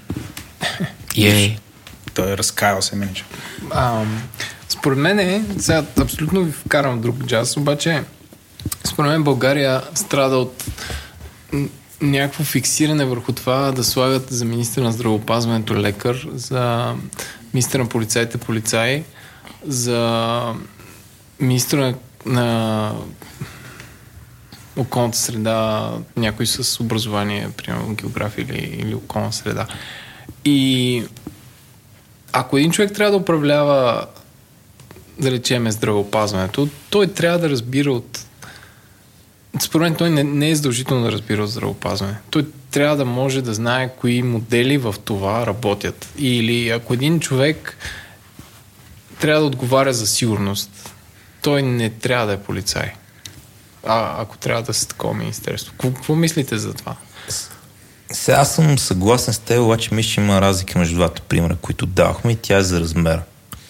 Защото аз като говоря за менеджери, програмисти, говоря на екип по 4 човека. Или на 4 екипа от 4 човека. Когато отидеш в една голяма бюрокрация, по много начини съм съгласен. Защото умението да управляваш голяма организация, отделно умение, което те първо се развива и да почнеш да го развиеш, трябва да си попадна в такава ситуация. И също е много преносимо от едно нещо на друго нещо. Примерно, ние имаме двама фаундъра. Един от тях е много добър такъв General Purpose Manager. Нищо не разбира от програмиране и въпреки това всичките му проявления на менеджмент в тази фирма са били супер спотон. Просто е много добър менеджмент. И ако отиде и почне да менеджва нещо друго, пак ще се справи. Така че не съм несъгласен с това. Просто е много, много въпрос на скела, според мен. И друго, което бих уточнил е, че дори да поставиш министър на здравеопазването, който не разбира, от, който не е лекар, това е файн. Ама самият този човек, освен да може да приложи, нали, поне според мен, менеджмент, нещата трябва да може и малко се запознае с тази материя и да я, да я види малко по-така от първо лице. Защото много често в едни по-големи организации а, нещата, които се случват най-долу, най-така на фронтовите линии, най-много инфлуенсват как трябва да бъде цялата организация. И ако нямаш механизъм, който вижда тия неща и адаптира, почваш да правиш много странни работи. Примерно, нали, ако не си прекарал една седмица да гледаш как се приемат болни хора в някаква болница и се опитваш да измислиш процеси за приемане на хора, вероятно няма ги измислиш. Трябва да си бил малко на фронтовата линия да мога да решиш какво се прави. Така че го има и този момент, но иначе да, не съм, не съм несъгласен. Това да, някакси се едно да бъдеш шеф на медицинските сестри е едно, т.е. тогава трябва да си медицинска сестра, друга да бъдеш министър. So, и на мен ми харесва това обяснение за разликата в раз, размаха. То може да се навържи малко с това, че join, в смисъл, ставайки менеджер, ти реално си джуниор на това да бъдеш менеджер. Имаш добри предпоставки, защото си технически човек и пълно го разбираш. Ама се изправя пред теб една абсолютно нова кариерна стълбица, в която уменията, които ти трябват, първо за да менеджнеш или управляваш или лиднеш пет човека, второ за да лиднеш два пъти по пет човека, след това за да лиднеш човек да лидва пет човека три пъти и така нататък. Нали? Уменията, които имаш нужда в организация с различен скел, са страшно големи. И а страшно различни, извиняй. И пълно, ако си много, много, много, много, много добър екзекутив на компания, която е 70 човека, е на perfectly fine да си супер зле за компания да ти има 300. И това е един от огромните проблеми на гробващите стартъпи.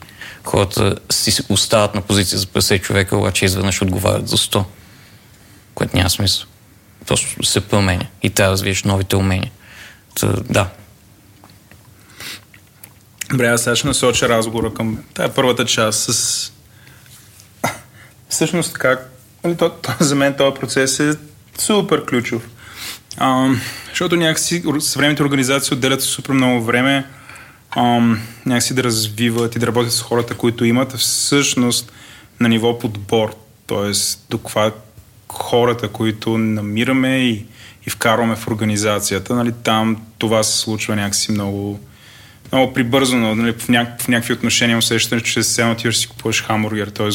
бройки си, вита, а, нали, въобще IT, IT индустрията в България, начина по който го прави, заради липсата на кадри, нали, появи се всякакви такива организации, които а, не имат програмисти и после, например, ги продават като някакви тела на западни организации. Смисъл, има всякакви такива mm-hmm. а, не знам да го нарека модели. Посредници. Посредници, да.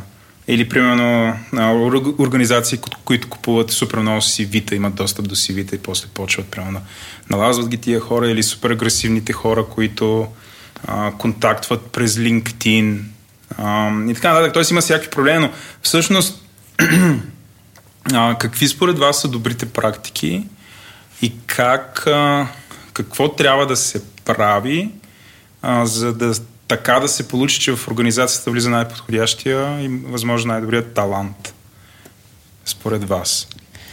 Сега генерално не мога да ти отговоря, мога да ти отговоря за нас. Това е fair enough. Малко, малко ме я, че ще ме накараш да издам тайния сос, който ние имаме. Обаче съмнявам някой друг да успее да го схване и репликира, така че не съм много притеснен. Е, сега, три HR-атки.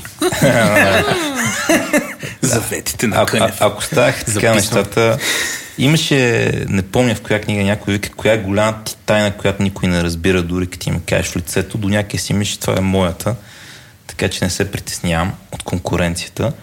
Но първо малко бекграунд. Значи, между това, че сме ремоут и това, че имаме добро количество легаси, с което се борим, но то все пак е там. Че, че, че, какво значи имаме добро количество легаси? Между другото, в смисъл, нали, не всички, Това които ще... въпрос. Легаси... Извинявай, Ленко, ще оставите да задаваш въпроси на... Не, се едно, Тъпите не, въпроси. Тъпите въпроси ще ги оставя за теб. Легаси е ефемизма за всичко е много голяма каша и лайна и трябва да се поправиш, много трудно се работи с него. Демек Star Software. Е, гадно написан софтуер по-скоро. Аз, аз за, да, за да дам такъв ясен пример на нашите слушатели, представете си в София има каруци. Всички се нервят, нали, как така може да има каруци и как се справя с този проблем с каруците в София. Които все пак по закон за движение по пътищата имат право да се движат. А, въпрос ли ми задаваш? Не, Не. казвам полу Тоест- шега, полу истина. Каруцата е какво? Легаси, пред, мобилно, предвижно, след- средство за предвижване. След 30 години така ще се чуем как да се справим с дизеловите коли или с колите с бензин. Но тук имате легаси. Да, значи между това, че има доста крап и това, че сме ремоут, летвата на хора, които могат да вкараме в организациите и да са продуктивни е висока. Така че сме драматично незаинтересовани с хората с по една година опит или дори две години опит. В момента. В момента. да. Това, това рано или късно се промени, но докато не наредим доста други неща, много голям гембъл е, много рядко се получава. И първо имаме висока летва и второ имаме ам, технология, която хората, които така се кефат, се кефат. Хората, които не се я ползвали, обаче има по-странна и по-нова.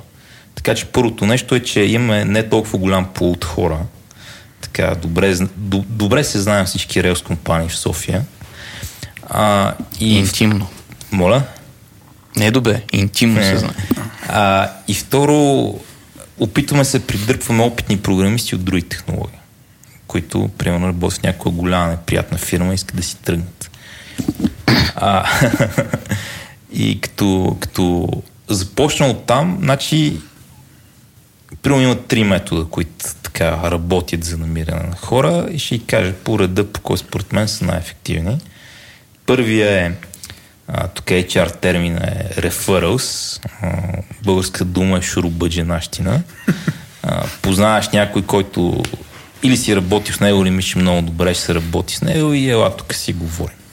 Това универсално е най-добрият метод за намиране на хора някъде. Давате ли бонуси за такова нещо? Даваме, да. Това е огромен въпрос. Отскоро. Отскоро, И, аз си отскоро, аз си го записах, да. Ленко. отскоро, да. Не всички хора, които познавам лично и тогава вкарахме тази политика. Можех да, нама... Прецакал си се. Можех да намажа, да. Но първо така аз бях привлечен, така Сеш беше привлечен. Едни от най-ключовите хора в фирмата така са дошли. И това е нормално, защото всеки, който е добър в този бранш а, и познава някакви други хора, някой го дърпа. Нали? На много малко добрите хора в този бранш им се налага да търсят обяви. И някой HR да дойде при тях. Някой ги ухажва от две години насам да вземат да дойдат при него. Второто нещо е такива HR хора, които ходят и търсят. Хедхантинг. А как ходят? Как Метафор- ходят? ходят Отварят по- LinkedIn и А, Метафорично. метафорично. Тоест не ходят по някакви семинари, охай. Е, по семинари е много досадно да ти кажа. А, със сигурност. говорят за митичните пасивни кандидати, които не си търсят работа, обаче само те имат достъп до тях през LinkedIn. Та, това, са, това са повече такива нали, HR хора, които прямо фамилията им е Христов или Христова и са написали Хейра с, с главни букви. Да, Шега на Смилянов хора. да. Нашата първа HR в Приятел Кономерия на шоуто. се казваше Нели Христова.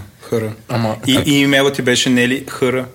Е, значи, значи мен от време на време контактва някой господин и дама с фамилия Христов или Христова и HR написано с главни букви. На Кажеш ли ми, английски. че, че това е грешно? Моля? Казваш ли им, че това е грешно? Не, не им отговарям, защото ако са паднали на това ниво, просто няма смисъл си губиш времето, човек. Не, Лек, това е толкова зле, че е яко. Аз ще им отговоря. Не, не, не. Мерси. Сгубена кауза. Но това е второто нещо. И там за момента все още ползваме някакви външни фирми, нали? Талент хантинг фирми. Там е много интересно така да се разберете с тях, да дадат правилното послание на хората. Челенджинг понякога. И третия канал е просто пляскаш обява някъде или повдигаш така Ай, тук ще събера два канала. Добре. Ще съ... Третия канал е просто опитваш се да изградиш някакво име за тази фирма. Първо аз като почвах да работя при 10 плюс години, хората от това ми бяха, у, мусала, колко яко е мусала. Там отиват всички състезатели в мусала. А какво е състезател? Е, състезател са... В гимназията, в гимназията си бил много готин, обаче не си бил достатъчно готин за математически състезания, си правил състезания по програмиране. А, окей. Ама специфичен характер. в ФМИ или... Да, Е, значи, там значи, Средношколско ниво или... Като влезеш в ФМИ от не, не математическа гимназия, какъвто е моя кейс, например, ти откъде си влязъл в ФМИ? Аз съм готин от математическа О, най-готино. А, тъй като влезеш и там има някои хора, които са ходили на олимпиади по програмиране и те имат по-висок статус. Аха.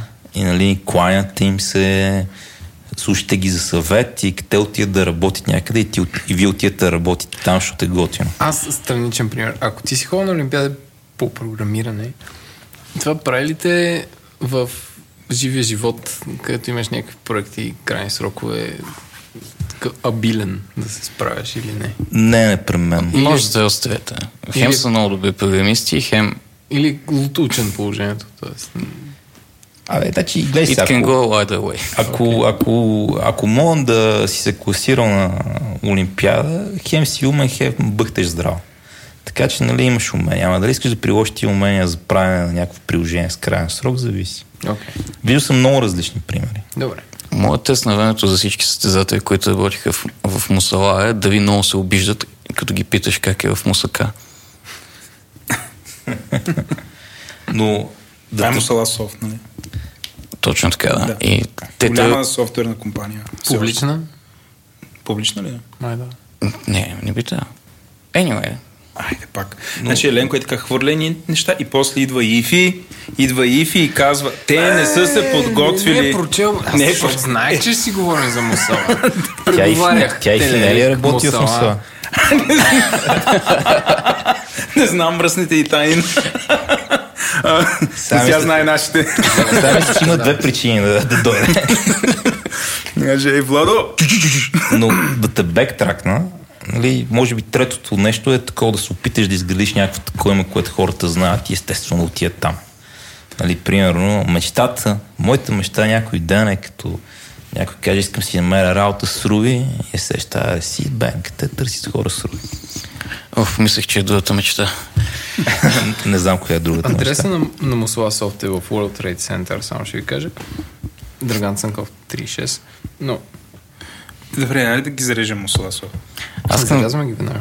Само да кажа две думи, защото има малко разлика между начина как ние хараваме, бидейки продуктова компания, начина по който са с компании биха харавали.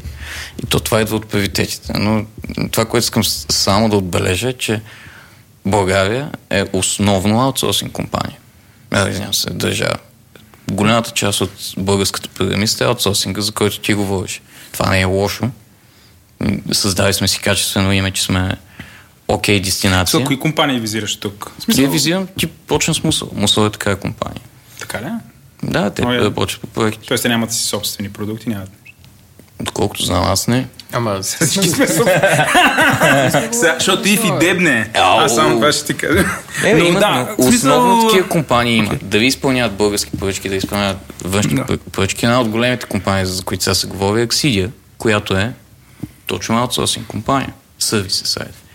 И там, не знам, аз така както си го обяснявам, че в последните години IT сферата стана много, много по-голяма. Последните 10 години, както има академии. Но се разшири по средата. И това е файн. И има нужда от тези хайринг подходи, за които ти говори. И тия... Искаш да кажеш, че благодарение на Наков ангел или дявол? Еднакъв. Вие, добре, имате ли човек, Да. който да работи за вас в момента, който е завършил ли Телерик Академията mm-hmm. или Софтуни? Дисклеймер, аз прекарах 7 години в телевик. Ама не академията. Не, не, не съм бил в академията. Ня, няма. 7 години в Академията е прекарал. Сега. Така се програмира. А, не съм сигурен. Няма. към не. Значи, Към не. Мисля, мисля, че нямаме. Може да има скоро. А, аз, аз само да, да се върна малко назад, защото майстра в момента, като, като кажеш да изградиш име, според теб как, как, се, как, се, как се гради име? Става ли това с кампании в метрото или, или с а, външни кампании или с някакво вайрал видео? В смисъл, как, как го правите? Искам аз да отговоря на това, защото аз джойнах преди примерно 5-6 месеца и се опитах да разбера какво хората мислят за тази компания. За мен беше Стефан си е събрал някакви хора и се правят на интересни. Окей. Но единственият начин да събера някакви данни за какво се случва беше да си говоря с хора от компанията. И тук работи само World of Mouth. Дали ще направиш някакъв постер някъде и кажеш, ние сме много готини, това нищо не значи. Би, го, би значило, ако сме на конференция, някой може да се запознае с нас и в рамките на 30 минути да му кажем всичките правилни неща, които освен това се случва са истина. И това работи. Ама отвъд това всичко е... Просто Не, то никой... зависи какъв мащаб имате, защото все, все пак за по-големи компании е важно да ги знаят повече хора, да имат някакъв публичен имидж. Сега, То не е... Fair enough, но ние май не Тоест, гоним по за мен е тук важното да се уточни какво е публично достатъчно, защото, например, сега прави именно ти преподаваш в ФМИ, Случва се от време случва се, Серж, мисля, че все още говори чат-пат на някакви места или не? Съж никога не говоря на Никога никакви не места. говоря. Канал Микрофон държа за втори път в ръката си. И първият не, път не, беше изключен. а, че е далеч. А, но примерно участваш в такива събития тип Girls, където вече съм те виждал. Ми, някакви хора маканят, седя и съм там, сега, да знам. Тоест има, има някакви събития, и, в които вие присъствате и всъщност това може би е най-смисленото позициониране, защото ви виждат какво говорите, че сте компетентни. Абе, гледай сега, само, само с присъстване, не знам, нали, трябва да има и нещо друго. Значи аз искам да вкарам едно друго уточнение тук. И това е, първо, много зависи каква ти е целта с това изградиш някакво име. Защото ако, не знам, примерно съм сайт за обяви, искам да изградя, ако съм бомба джоб, А, а, а, What? е, Някои проекти не умират. е, е, искам, Дисклеймер, това е умрял проект на Ленко. ако съм бомба джоб, искам да изградя име към клиенти на бомба джоб. Такива хора, които ще пускат а, обяви или ще търсите обяви? тук ме удари носталгията. Нали? Ти- да ти дам ли кърпичка, беби? Я надуй носа за Владо. Поредният проект изпреварил времето. Да, пускал съм обяв за работа там. Не! Не само го знам, използвам. Чая дошъл ли е някой? О, не се сетих какво беше това. Да. Да. О, шит. Мисълта ми, Толкова горд се чувствам в момента. мисълта ми, ако правиш нещо такова, искаш това име да стигне до клиентите ти. А ако само търсиш хора да харнеш, посланието е много по-различно. Нали, не се опитваме да изградим, име, че ние сме супер яки акаунтинг софтуер, защото Защото обвия е така. А, не, то вие нямате пазар тук. нямаме пазар тук и това е верно. Аз защото се сблъсквам с акаунтинг софтуер и не, не че съм счетоводител, но тук е под всякаква критика с всички е така. Но, сори, поинтът ми е, че ти искаш да привлечеш хора, с които да работиш, според мен е... Оф, вашето нещо е да показваш максимално много някакви неща по някакъв искрен начин. Първо за мен е много важно да... Даже това и по интервюта го правя, опитвам се да дам възможно най-пълната картинка на всеки. Не само хубавите неща, и кирливите риси. Е, тия пет неща не работи се крие. Трябва да ги оправим. Не, че не искаме да ги оправим, просто трудни за оправяне. Някой ден ще успеем. И другото е да споделиш с хора някакви такива неща, които са полезни за тях. Първо, нали, целта не е просто да днеска, например, да се бием в градите, колко яко правим нещата. Целта е да кажем нещо, което някой друг може да е полезно и интересно. И според мен до това се свеждат нещата, защото нали, някой дойде и ти казва, аз тук много разбирам, много добре правя нещата, всичко е перфектно. Първо не му вярваш, би трябвало да продава нещо. И второ, достатъчно хора има, които могат да правят това по по-забавен начин, така че ходи и слушай тях. Въпросът е и ти да извлечеш нещо. И мисля, че някъде между тия две неща се получават такова неща. Не вярвам, че още сме го направили, нали? Не мисля, че сме успяли да изградим някакво такова име. Така че не знам, не съм експерт. Но поне това си мисля. Нали? Искаш да... Да, знам, ако си настъпал някоя друга мотика и си научил нещо, да го споделиш, за да е полезно за някой друг. Това, това ми се вижда като най-добрата карта. Серж, ти нещо искаш да допълниш? След след това експозе. А, Изгубих се в него.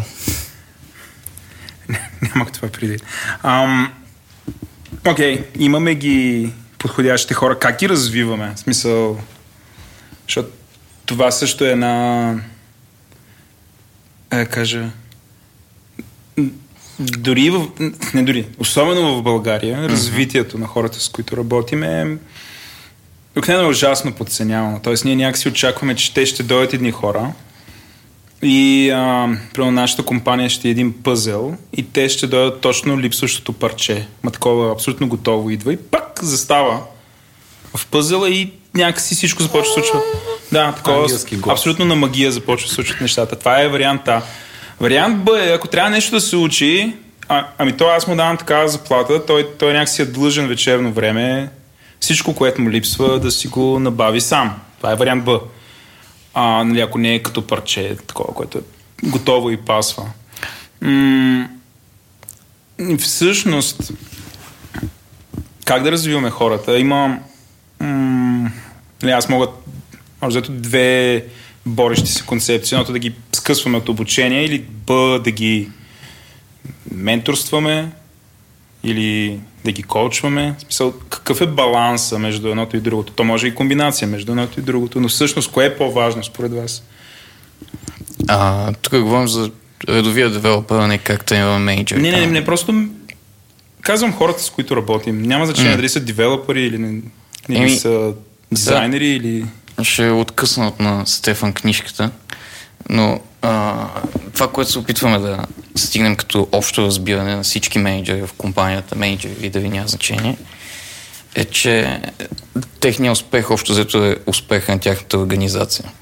И имат много инструменти, които могат да ползват. Било то да свършат някаква работа супер ефективно или да делегират нещо някъде. Но едно от основните им, им зан- занятия, така че да максимизират и да увеличат аутпута си, би бил, разбира се, да си треннат хората. И това е основно, едно от основните неща, които правим. В смисъл, много менторстваме, много коучваме А, освен това сме... Това е различно да си тренят хората. Това е Ами- много различно. Не е класически тренинг в смисъла на да се съберем тук две седмици да се учим на тази технология. Но е, ето ти нещата, които ти трябва за да успееш. Иди в тази посока, прочети тия три неща. И тук да искам да зачекна, че не се очаква, че ще се смачкаш от четене в къщи и че ще загубиш всякакъв социален живот. But still би било окей да си ви чича някакви неща ги правиш. Та, going back, този, мен винаги ми е било много сконфузно да изляза пред група от 200 човека и да почна да им говоря. А, така се програмира Еди какво както Стефан прави. А, така се, да трейна някой да бъде не прави, бе. мега велик. Да, замеряш ги с сникърси, супер. Та, а, Случва се. Get worse. Нещата ескалират. Трябваше да се съгласиш на така. Това е много добър момент да се гледа аз. чек, чек. Като каза сникърс, А, но на мен е било, било винаги страшно интересно да менторствам хора отблизо. Мисля, страшно интимно. Какви си ти проблемите сега? Дай да ги видим. Окей, това не го схващаш, това работи по този начин, прочети това. Мини по този път, поблъскай си главата. Обади ми се след три дни, когато вече плачеш. Това тип неща. И това винаги е имало най-много ефект. Сега, някой от вас играл ли е Dungeon Keeper? не. Не. Значи, това беше една много интересна игра. Няма влизам в много детайли, но единици станаха нива. И единицата там е? Експириенс и нива. Окей. И можеш да ги пуснеш в тренинг рума и там си блъскаха по някакви чучела. Обаче там могат да стигнат най-много до четвърто ниво. В тренинг рума нищо повече четвърто ниво не могат да направят. Имаше Combat Pit, където можеш да пуснеш две единици и те се бият. И така могат да стигнат до 8, обаче ако не ги следиш, едната можеш да убие другата и да я загубиш. Така че там беше по-опасно, по беше въпрос на живот и смърт, там биеха повече ниво. Но стигаха само до 8 ниво, не стигаха до максималното 10, което ставаше само на истинското бойно поле. Та, това го споменах, защото тази игра ме научи много за, много за живота по този начин. А, понеже ако искаш да научиш някой да програмира, в класната стая ще стигне само до четвърто ниво. И затова аз много на такива тренинги, ай са момчета и момичета две седмици идете и се обучайте, не работят много добре. Особено ако искаш да дигнеш хора от средно ниво към високо ниво. Защото това не е, не е това средата. Средата е реален проблем, реален контекст, където дори има и реални стейкс понякога. Нали, ако искаш стигнеш от 8 до 10. А, така че от един момент нататък много по-важно става менторирането, отколкото ходи и слушай този курс. И това е много свързано да работиш отблизо с хората. Примерно говорихме си някой на интервю преди време и беше добре сега как тук ще ме менторирате за тази позиция. Ми, ще работим отблизо дълго време заедно. Защото така стават нещата. Защото така стават нещата. Нали? Нашия контекст е различен от този контекст. Там и ония контекст на трето място.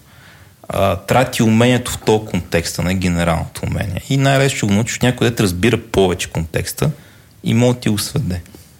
Нали, че се луташ 3 месеца за нещо, което може да научиш за седмица, ако някой ти помага. И отделно то някой има интерес да ти помага, защото така максимално бързо ти ставаш ефективен и той може да гледа нещо друго, а не към тебе. И за нас това е много важно. Сега, колко добре справяме с това, друг въпрос. Нали? Мислим, че справяме, що го да е окей. Винаги има какво да се подобри. Но поне е ценност, която не се опитваме да пестим. Нали? Никога не сме Ох, това не го разбираш, ама няма сега да ти го обясня. Не, ще седна и ще ти го обясня. Не винаги ще имам време да ти го обясня добре и не винаги ще ти го обясня добре. Даже не винаги аз ще го разбирам. Мога да ти излъжа нещо, но поне е ценно, че това трябва да се случва. Сега, тук другата страна на монетата е, че сме в някакъв такъв бранш, дето половината ни работа е ние самия се учим. В смисъл, знам, добрите програмисти, с които аз съм работил, добрите менеджери също, не са такива, които са отишли на един курс и след това са много добри.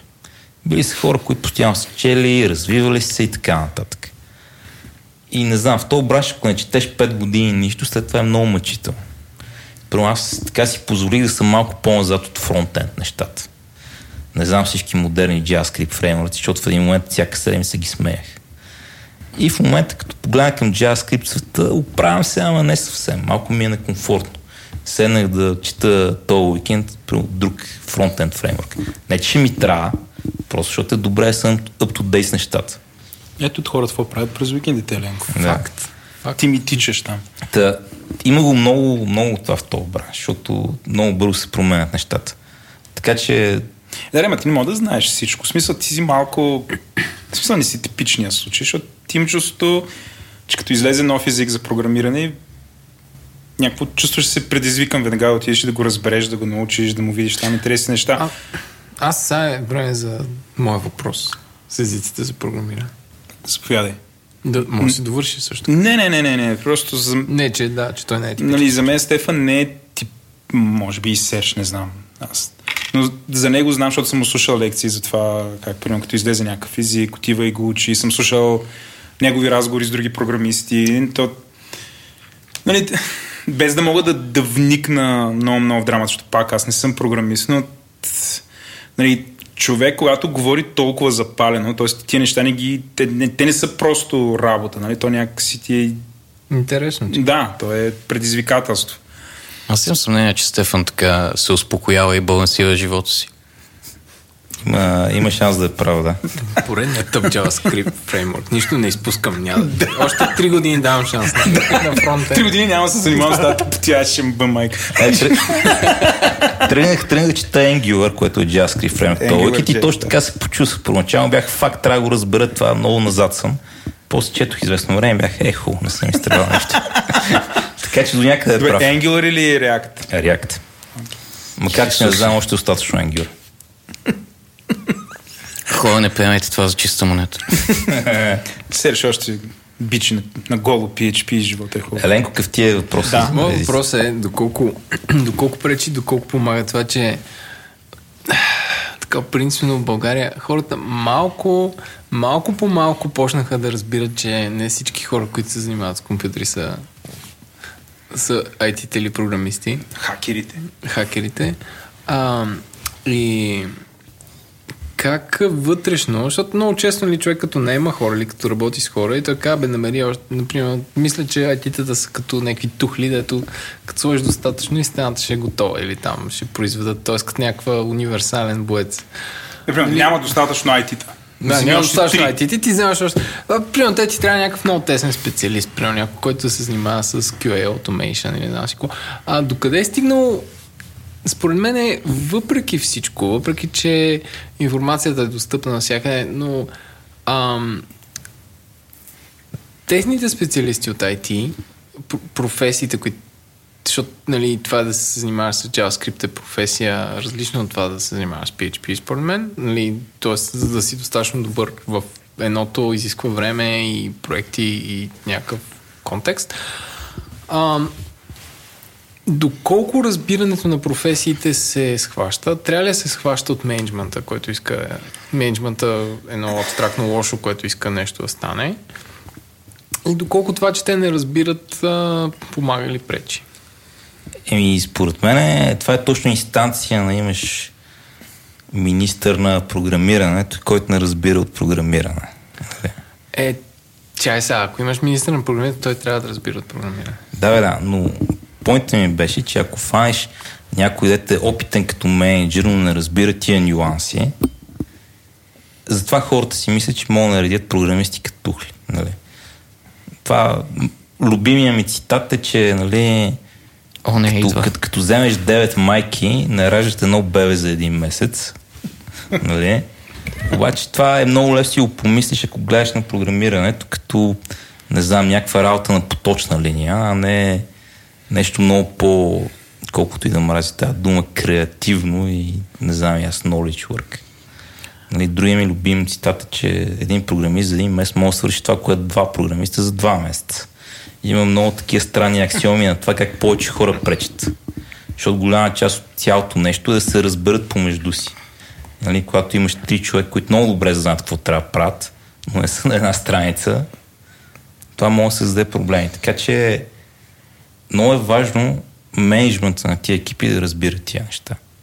И когато не го прави, става това, което казахте по-рано, някой си има кутийка някъде, за която търси перфектната роля, наема я, слага човек там, то освен ако не е някакъв много рядък, не успява, е, не нехме правилния човек, ще наемам друг. И на осмия човек още си мислим, че не сме направени, че не сме нали правилния човек, вместо да осъзнаем, че също не разбираме правилата на играта. Има още един нюанс към това е, и това е, че ние сме, макар да сме акаунтинг компания или софтуер да е акаунтинг, ние сме софтуерна компания. И в този смисъл, видимо трябва да си разбираме софтуера и видимо трябва да има някакво шефче на софтуера, Стефан, който да взима тия решения и някой да му вярва, че взима правилните решения.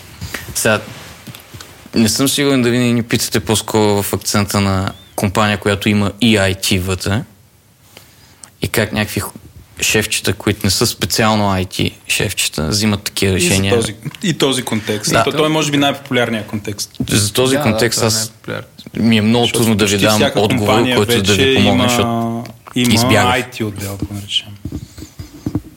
Нали, Вие работили сте още такава компания, която... не, аз не съм съвсем целенасочен. Слабаци, както казва Евелин. То всеки може като вас. Нормално. Ам, Добре, аз искам малко за мотивацията, защото напреднахме във времето, а още не сме стигнали, то е може би от най- най-щекотливите въпроси. М- накратко, нали, как, как мотивираме и най-важното, ангажираме хора mm-hmm. с нашата организация, проект, екип и така нататък. Като под въпрос, това може би с което да загрееме. Според вас, извинявам според вас, пирамидата на Масло все още актуална ли е? Я разкажи малко за нея, за хората, които не знаят. Масло, мисля, че преди 150 години създава една пирамида, с която описва а, какви потребности трябва да бъдат задоволени, като в фундамента на пирамидата са най-базовите, например безопасност, сигурност, след това е вече възнаграждението, след това е а, принадлежност, любов. След това е джага. ангажираност най- най-отгоре вече, значи като са изпълнени всичките ти условия, долу-горе в реда, в който ги казвам, а, се постига едно такова състояние, в което имаме а, един човек, който постоянно желая, нали, той е много ангажиран, той харесва това, което иска, няма никакви проблеми с организацията и желая постоянно да се учи и развива и допринася. Общо взето е това. Сега тя, тя е много адаптирана. Ако пишете Maslow Pyramid, в Google ще стават какви ли не неща, но всъщност е, е това. Като това, което казва Масло е, че ти не можеш да имаш а, супер мотивиран и ангажиран човек, ако примерно той не получава правилната заплата или не си му осигурил добри условия за труд. И това, са фундамента, нали, това, това е фундамента на пирамидата. Конкуренцията на масло е един пич Херцберг, който аз по-харесвам. Той дели мотиваторите на хигиени и мотивационни, като хигиените, ако липсват, не може човек да бъде мотивиран, но сами по себе си, ако са налични, не мотивират. Има смисъл, аз съм учил, учил съм публична администрация. И там съм учил въведение в менеджмента, където се учат този вид неща. Първи курс, не се, все още си ги спомням, може би това е един от най-полезните ми курсове. Но вършайки се за масло, въпросът ми е следния, окей, това е пирамидата, ам, която обаче приема някакси а, тя като е създадена, тя акцентира нали, това на условията на безопасност. Нали, това е, тя, тя е направена не за информационното общество или съвременните организации, тя е направена за индустриалните а, организации. Нали, това безопасността на работното място е първия фундамент, който трябва да се реши. А, сега обаче живеем в консуматорско общество. Момент, в който всъщност възнаграждението а, някакси за много хора това е най-важното нещо. А, тоест, колкото повече пари, толкова повече пари и това прави хората щастливи. Али вече има такъв вид проучвания, че ам, тук вече има спор, който да отговори. Ще ви дадем на двамата. Ама ще почнем с Сер, защото Стефан отговори. Е.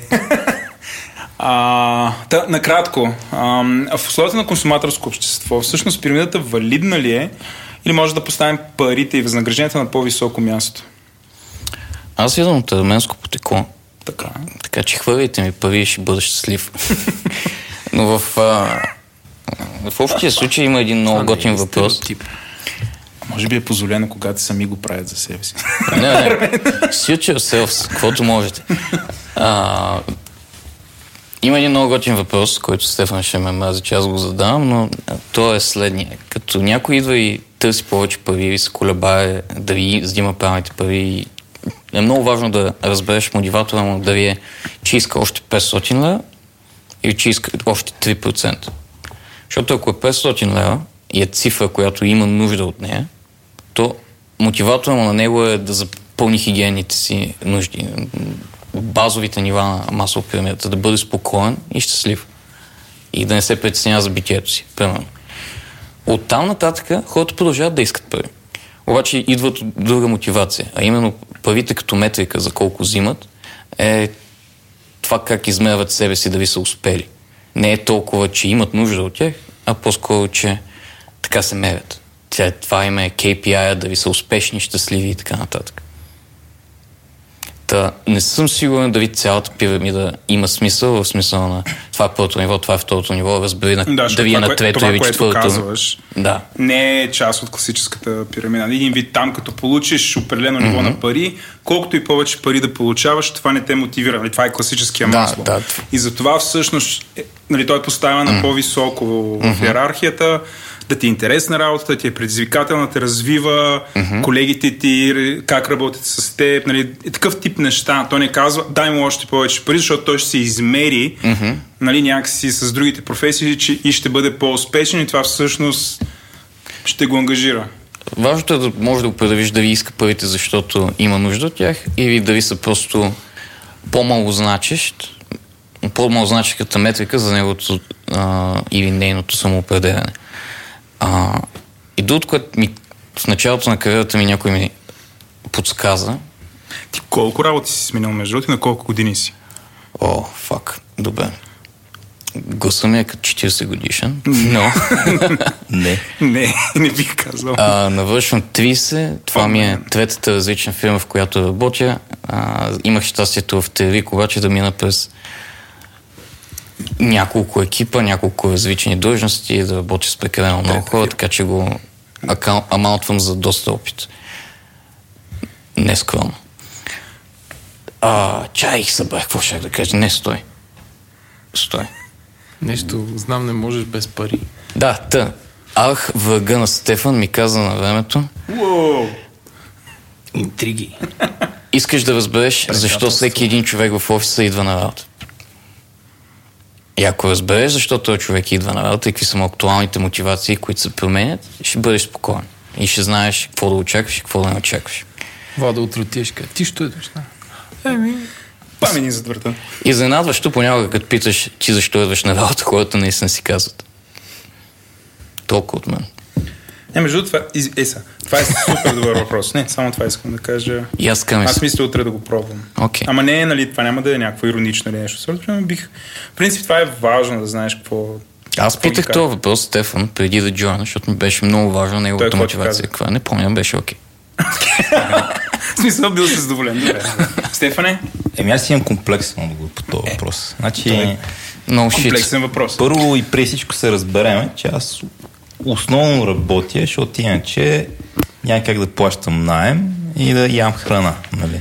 Трябва да Не. задоволиш основата. Да, не лежа, не лежа върху някакви турби с пари, за да мога да си позволя да не работя. Ако лежах върху турби с пари, сигурно щях по цял ден свиря на саксофон и да пиша компилатори. И да чета глупости. Нямаше да е много продуктивно изживяване, но, но щеше да е много забавно, сигурно. Мисля, че си мислиш така, защото не си пробвал.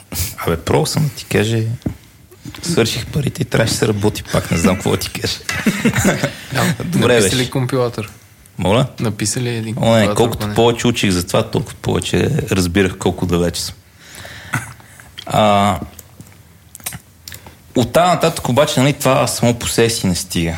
Нали, нещо, което аз исках да кажа, че добрите програмисти в тази работа, добрите хора в, този, в тази професия, поне са много добри, имат много опции, са високо търси и са много големи принцеси. Всичките просто. Значи днес си... Аз съм много голяма принцеса. Днес седях и мрънках нещо на Серж.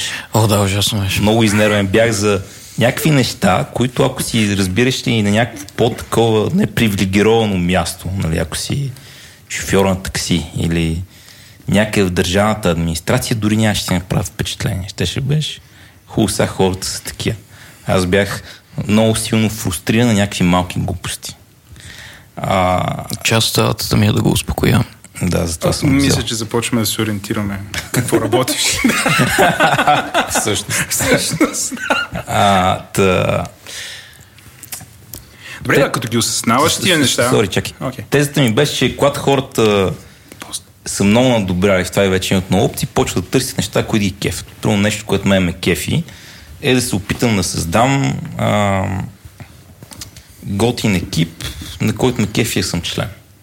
Нали, искам в някакъв момент всички хора тук да са колко ми е яко, че работи с тях. Нали, далеч не е нещо лесно или особено приятно на day-to-day basis. Много мък има. Някой не разбира нещо, ти си, що не го разбираш това, дай сега се опитам ти го обясня. Като има някакви междуличности проблеми между двама човека, където ти си добре, вие двамата, що не се разбирате, би трябвало да се разбирате и пак си офса, какво направя. Но от време на време имам моменти на спирам, обръщам се назад и а колко яко работи с тия хора и горе-долу се получават нещата. Така че от един момент нататък го има и този фактор, който е не просто на пари, а дай да правя нещо, което наистина искам да правя. И ми е челендж. На мен ми е супер челендж. Нали? Не се чувствам като някакъв експерт на тема менеджмент. Постоянно учавам много неща. Постоянно учавам как се рънва организация. Правя грешки често. Много добър съм в програмирането, ама не ми остава много време за това. И нали, действам в, сред, в област, където съм по-некомпетентен, но това поне е голям челендж. А, така че си мисля, че това е много важен фактор. Но следващото нещо, което исках да вкарам е, че мотивацията е нещо много индивидуално. Има хора, които много обичат да се развиват и да гонят следващото предизвикателство. Аз съм такъв. А, когато ми се налага. Когато не ми се налага, мога да мръхтя с години. Има хора, които някога са били така, обаче приоритета им е шифнал.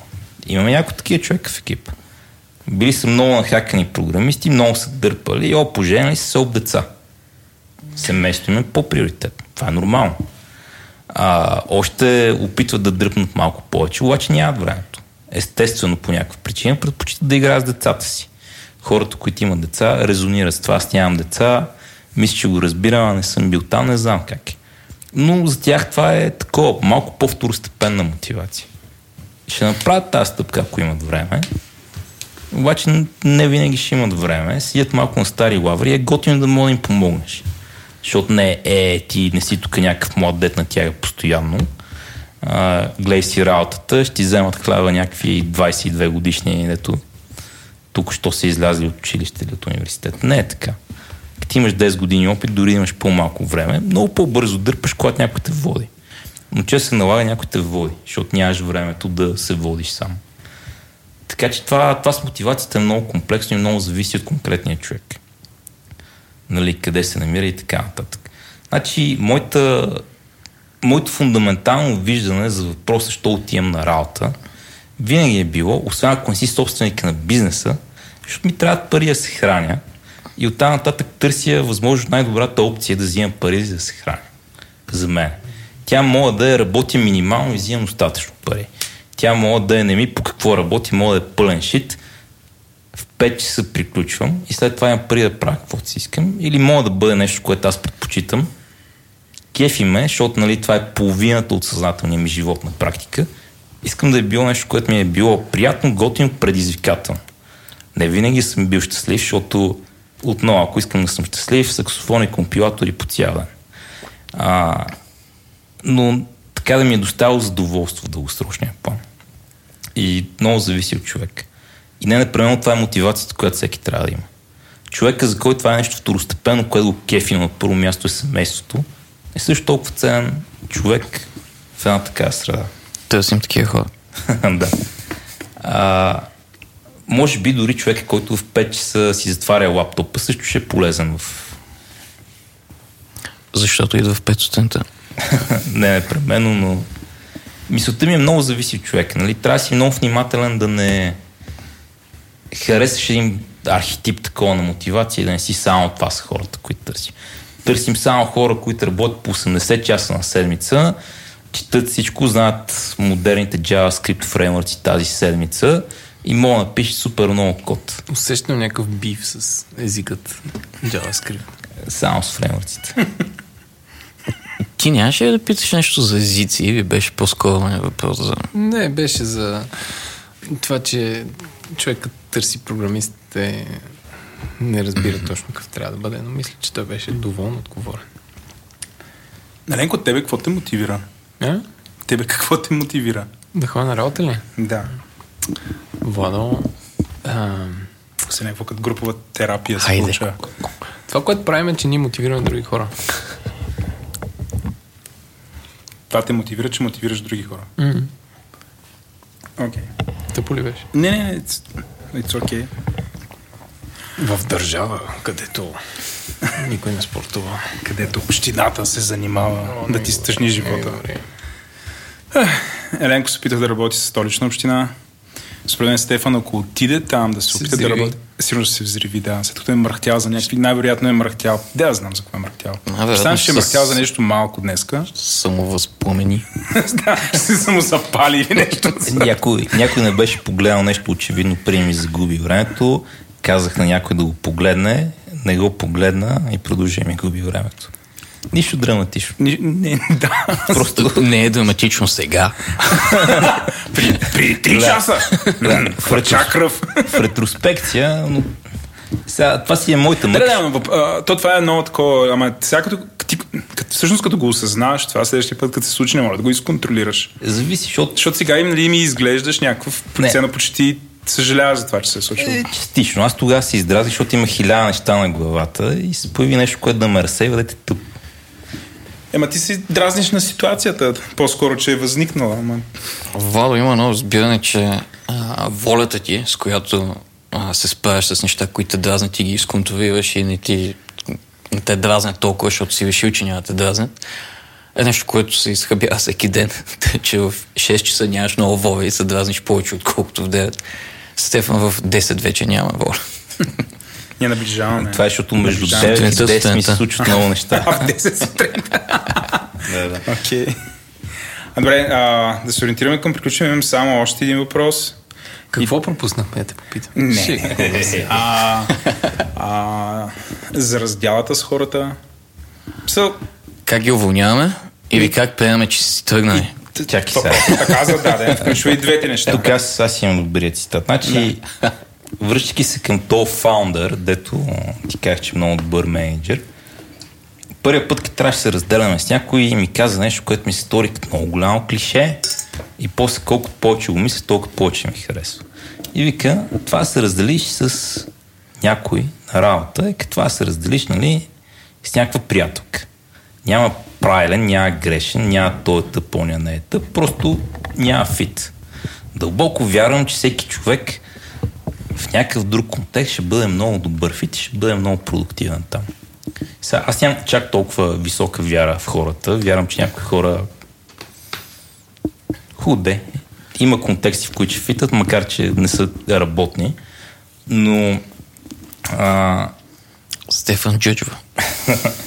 но големия поинт е, че когато искате да се разделяте с някой, най-важното е, че не сте фит. Защото като един човек не си върши работата, си я върши или защото не може, или защото не е мотивиран. Ако не може, мога да го научиш. Повечето хора могат да се научат на какво ли не, стига са мотивирани да се научат. Ако не е мотивиран, не е мотивиран. Мога да не е мотивиран, защото е дошъл да прави това, защото си мисли, че е добро, ама не иска да прави това. Нали, може си набил да програмираш, защото там има повече пари от това да свириш на саксофон, но да искаш да си джаз саксофонист, примерно. И каквото и да правиш сега, никой няма си продуктивен, защото сърцето ти не е там. А, може и просто, нали, просто това място да не е място за тебе. Нали, отиеш да работиш за някаква голяма фирма, уа, колко са яки перфектен фица и не са перфектен фит. Имали са много хора, които са били мотивирани, просто не фитват в културата. Не, че не им даваме шанс или не ходи си, махи се, мразите. просто са се блъскали доста и не са се адаптирали. Така че това е първото нещо, което да регистрираш.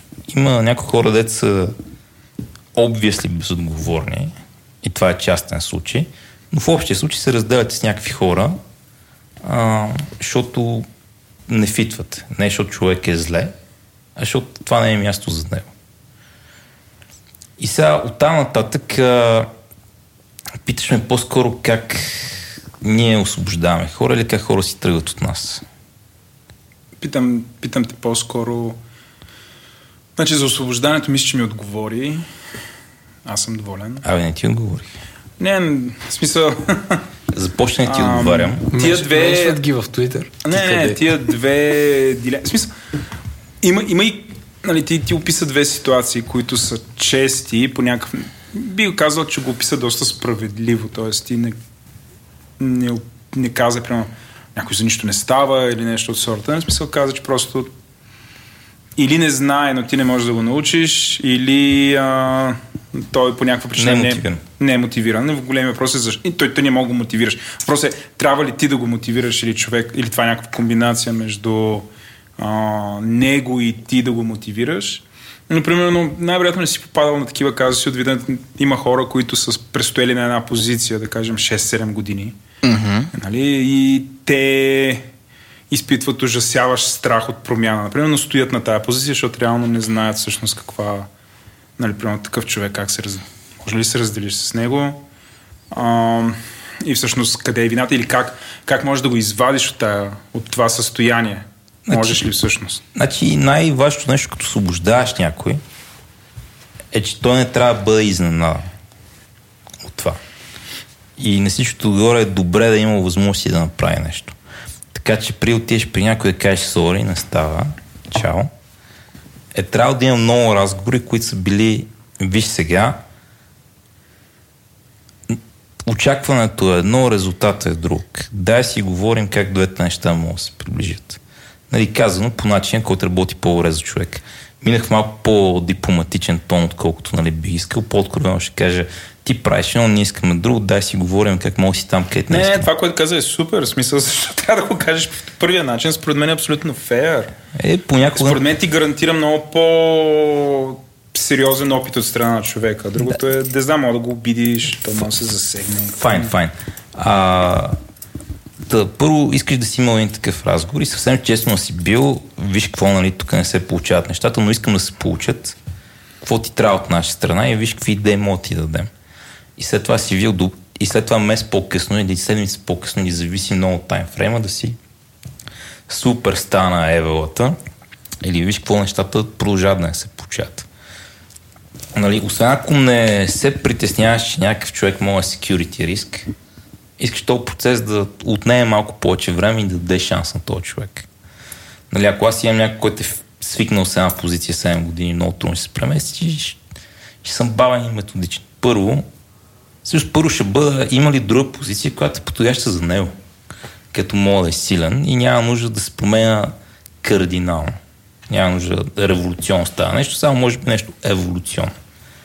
И ако отговорът е не, добре, виж каква е целта.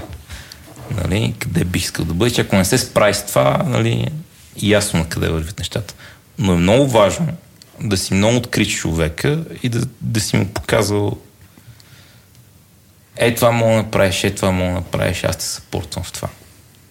Нали, не искаш да отнес за утре. Много е гадно да отнес за утре. Много е гадно някой да дойде и каже, чао, махай се. И ти е си това откъде дойде. Че то никой не ми каза нищо преди две седмици. Това върви към това, че в фирмата има култура да даваме доста фидбек постоянно и възможно най-често и сме максимално открити за него, но както и да е.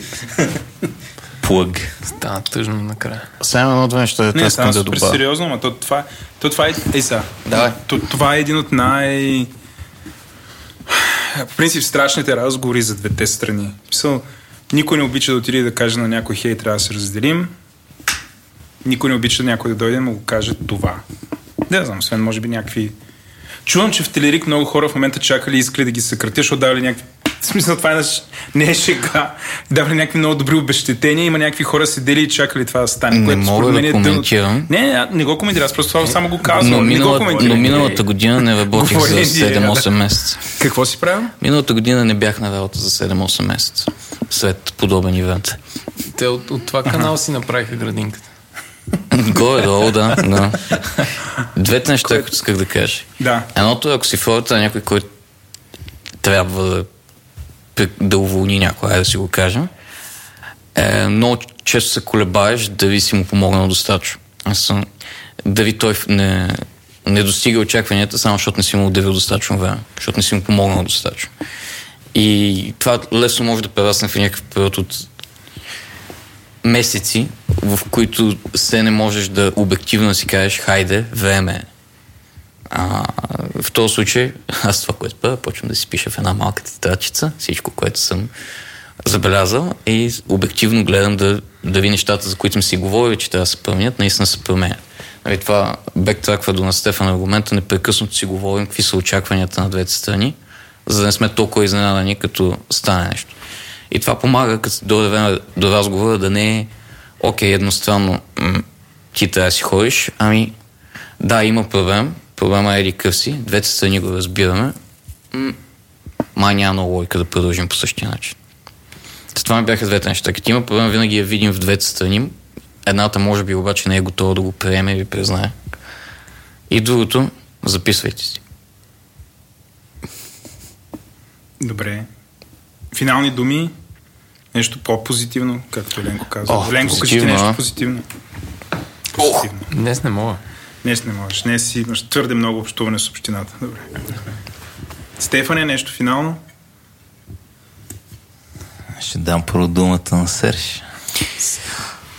О, та, едно уволнение е всъщност шанс да откриеш истинското си място. В природа. На въшето. А, моите думи са финални думи днес са следните. А, менеджмента звучи като някаква много гадна дума и тъпата репичка и някакви хора, които ти говорят всякакви глупости. Обаче да си менеджер, веднъж като горе свикнеш какво се очаква, е едно от по-велодинг експириенсите, които аз съм имал. Аз далеч повече се възприемам като някой, който винаги искал да е в позиция да помага и да решава някакви проблеми и сега, решавайки ги на това ниво, съм супер exhilarated от цялото нещо. С кефи ме, а, има удоволствие, но е много дилейт удоволствие от това нещо. Не е аз пиша нещо, виждам, че работи, а, аз съм хепи. Отнема доста време и с това трябва да свикнем, за да не сме разглезени малки програмища, да не имат нужда от constant feedback loop. Но ultimately е а, страшно задоволяващо. И това е моята мотивация да, да работя. Да построя някакъв екип, да бъда част от организация, която е по-скоро хелти, отколкото не хелти. Аз ще кажа, че работа с хора е мега трудна. Всяка следващата година все повече и повече и повече го научавам това. Има някакви хора, които им е идея за много така втора природа, са социални, си говорят с хора, да общуват. При мен не е така. Нали? А, понякога мога да излезе, че така от време на време съм чул някой ми каже, ти си много екстровертен и общителен. Не съм сигурен защо, но при мен не е така. Особено когато контекстът е работен. Нали, не излязохме на бира и мога да си тръгна всеки момент, трябва да работим заедно още дълго време. И много малко неща в това идват естествено. Демек не е някакво умение, където родил съм се талантлив, много добре ми се получава. Това е нещо, в което поне аз лично съм прекарал доста време в учене, мислене, правене на грешки, потене, дразнене, ядосване, то, що е толкова зле, после ядосване, аз що съм толкова зле, после ядосване, що тук не можах да реагирам по друг начин и така нататък. Обаче е необходимото зло, ако щеш. Нали, а, и в тази индустрия мина момента, където един човек успя да направи нещо и да, това нещо да е голямо и успешно. Налага ни се да работим с други хора. И особено в програмирането имаме много така, повечето IT хора, програмисти, имаме найка да бягаме от това, нали, е, работа с хора, е, социални умения. е някакъв HR bullshit. За какво станах програмист? нали? Да, за какво станах програмист? Нали? Има машини, които са относително обективни, доста по-малко рандом от хората и мога си играя с тях без тук нещо ме занимават да имат претенции. А, обаче, да я знам, тия неща са нужни. И не винаги са приятни, не винаги са лесни, не винаги си мотивиран се занимаваш с тях. Не винаги можеш да се занимаваш с тях. Но е едно умение, което малко по малко, по малко, по малко, без значение дали искаш да се занимаваш с менеджмент или с редово програмиране, трябва да почне да освояваш. Супер голяма част, особено в софтуер, от нещата с комуникация и работа с други хора. И не е лесно, няма пет прости правила, които като спазваш всичко ще е хубаво. Няма такова сребърен куршум. Нещо, което работи за мене в моят контекст, да работи за те в твоя контекст, освен случайно. И нали, тъпата идея на един екип е решението на проблема на друг екип. И знам ли, зоре, мъка е, обаче е нужно и има нещо рewarding. Не на края на деня, не на края на седмицата ми, от време на време. И си струва, и пак казвам, от време на време така като се дразни няколко седмици на малки глупости, после спирам и чакай, гледай с какви хора работи, гледай с какви яки хора имат тук, даже са доволни, даже имат окей мнение за мене, даже, даже не ми се сърдят много или поне така изглежда и това ме кара се чувствам добре. А, и продуцираме някакъв резултат, освен всичко друго, нали, не просто седим и си пишем в един слаг. Сори, беше дълго и разхвърляно, но Мен много ми хареса, че каза, че си фейк екстроверт. Мисля, че и двамата сме фейк екстроверти. Това е много готино. да, но един от двама ни не обича да говори толкова Аз- много за себе си. Измислих ви, измислих ви име на групата. Фейк екстроверт. Фейк екстровертите. Добре, беше ни супер интересно. Да. thank Много ви you. благодарим. Очаквайте позитивен фидбек. Да, ще се радваме да останете... И наплив на хора с CV-та. Ей, Е. Обаче трябва да се поне с 3 годишен опит. За сега. За сега. Добре. В GDPR. Много Добре, благодарим благодаря ви. отново. Сега е време, Еленко, ти да натиснеш копчето. Оп, всичко се изтри.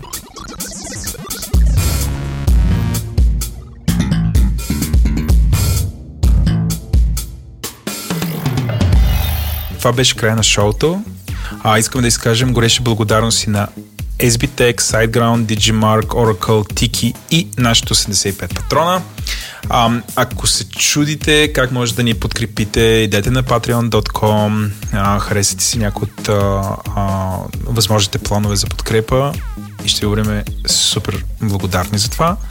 А, друг начин е, ако този епизод ви е харесал или чули нещо полезно или вдъхновяващо, идете и се абонирайте за нас в някои от многото програми за слушане на подкасти или нещо повече. Може да отидете в iTunes и напишете ревю или може да се абонирате там. Всички ти абонаменти са безплатни. А, а може да се абонирате за нас в SoundCloud а, или пък идете ни последете в Twitter, където ние сме супер активни и си пишем с хора. Обратна връзка а, обичаме да получаваме в Twitter. Имаме си специален хештаг, който е а, а, а, хештаг Г и ударено. Ам, и ударено се прави с Shift плюс Хикс. А, другото нещо, което обичаме е да, да четеме някакви дълги писма за това, примерно колко не сме окей, или колко сме окей, или какво може да се подобри, или идеи за гост, или бе, всякакви такива работи. А, писмата ги получаваме на info.govori-internet.com Ще го кажа пак. info at говори-интернет.com Дръснете някой ред. А, по принцип, като получаваме някакви мили писма, това е, да знам, един от най-хубавите моменти през деня, така че пишете ни. Процент на епизода беше Владо, т.е. аз, аудиоредактор и монтаж от Антон Велев, аудиоконсултантния Георги Маринов, музиката, всички тия джингли, весели песни са от Тунко, а, началничката на Hype Squad е Рая Накиева, разбирате, това ни е маркетинга и дизайна ни е от Тели. И сега ще завършим традиционно с, с всичките патрони, които ни помагат. Почвам, ух, чай сега да поема въздух. Димитър Смилянов, Станислав Стойнов, Ива М, Кремена Йорданова, а тук някой ги е разместил. Чудесно. Димитър Миланов, Никола Кирев, Илвелина Петкова, Иван Съртонев, Яна Лозева, Станислав Михайлов, Александър Лазаров, Красимир Димитров, Ангел Шойлев, Камен Станев, Хули, Петър Дадоров, Рая Накиева, Доган Маркетинг, Георги Александров, Спилен Спасов, Георги Рибарски, Росен, Злобан Конев, Петя Райковска, Дима Петева, Илия Кръстев, Свободен агент, Георги Тодоров, Теодор Шатеров, Мартин Гергов, Илия Яков, Боби Петров, Константин Боянов, Юлиана Юриева, Ана Кременлиева, Надежда Дана Башева, Иван Христов, Светлин Николаев, Клапинг Мънки, Мета Бао и Яница Митева, Камен Бочев, Сурегаши, Методи Цанов, Деян Кочев, Вива Ню, Димитър Панов, Никифор Николов, Пейо Попов, Нестор Тодоров, Борис Кожухаров, Николай Бачийски, Микаил Сайков, Ифи, Шугър Шок, Иван Димитров, Виктор Джабазов, Елена Владимирова, Алек Андреев, Мартин Издимирски, Веселин Дочков, Ванката, Ичо, Грайндер Алекс, Лили Грозева пак, Яна Петрова, Светослава Карадеева, Тире Тюринг, Лъчезар Милев, Владимир Драгоев, Юнус Юнус, Павел Валев, Теодор Илиев, Ардина Ненова, Ива М, Станислав Стоянов, Лъчезар Милев, Десислав Стоянов, Кремена Йорданова, Димитър Миланов, Никола Кирев, Димитър, Алан Тюфикчи, Георги Феликсов и Бухтом. Благодарим ви хора, ви сте супер. Ай, е, ай, е. Здравей, Бодо! Здравейте, момчета! Аз ли съм сега? Ти свърши са, аре. Хей, ние сме по интернет. Кое? Как, как, как, как речи? Ен, ен, ен, ен. Аз го Google, емп, емп. Как, как, емп. Емп. Ако има еднорог магаре. Или катър. Ей, Бобо, после две седмици маймуни правиха секс. Така мистерия всъщност след това. Да, ама пак направи някаква нова мизерия. Направи пак, пак, нали, пак възгръвна. Батон. Здравейте, търсим калада. Аз ли? Не. Не съм. Дей, Владо. Ей, момче. Бате. Знаеш ли какво е? Fuck you. Йона, шива на фирма. Това просто е супер скандал на нищо. Е, са стана боя. Е, сега стана боя.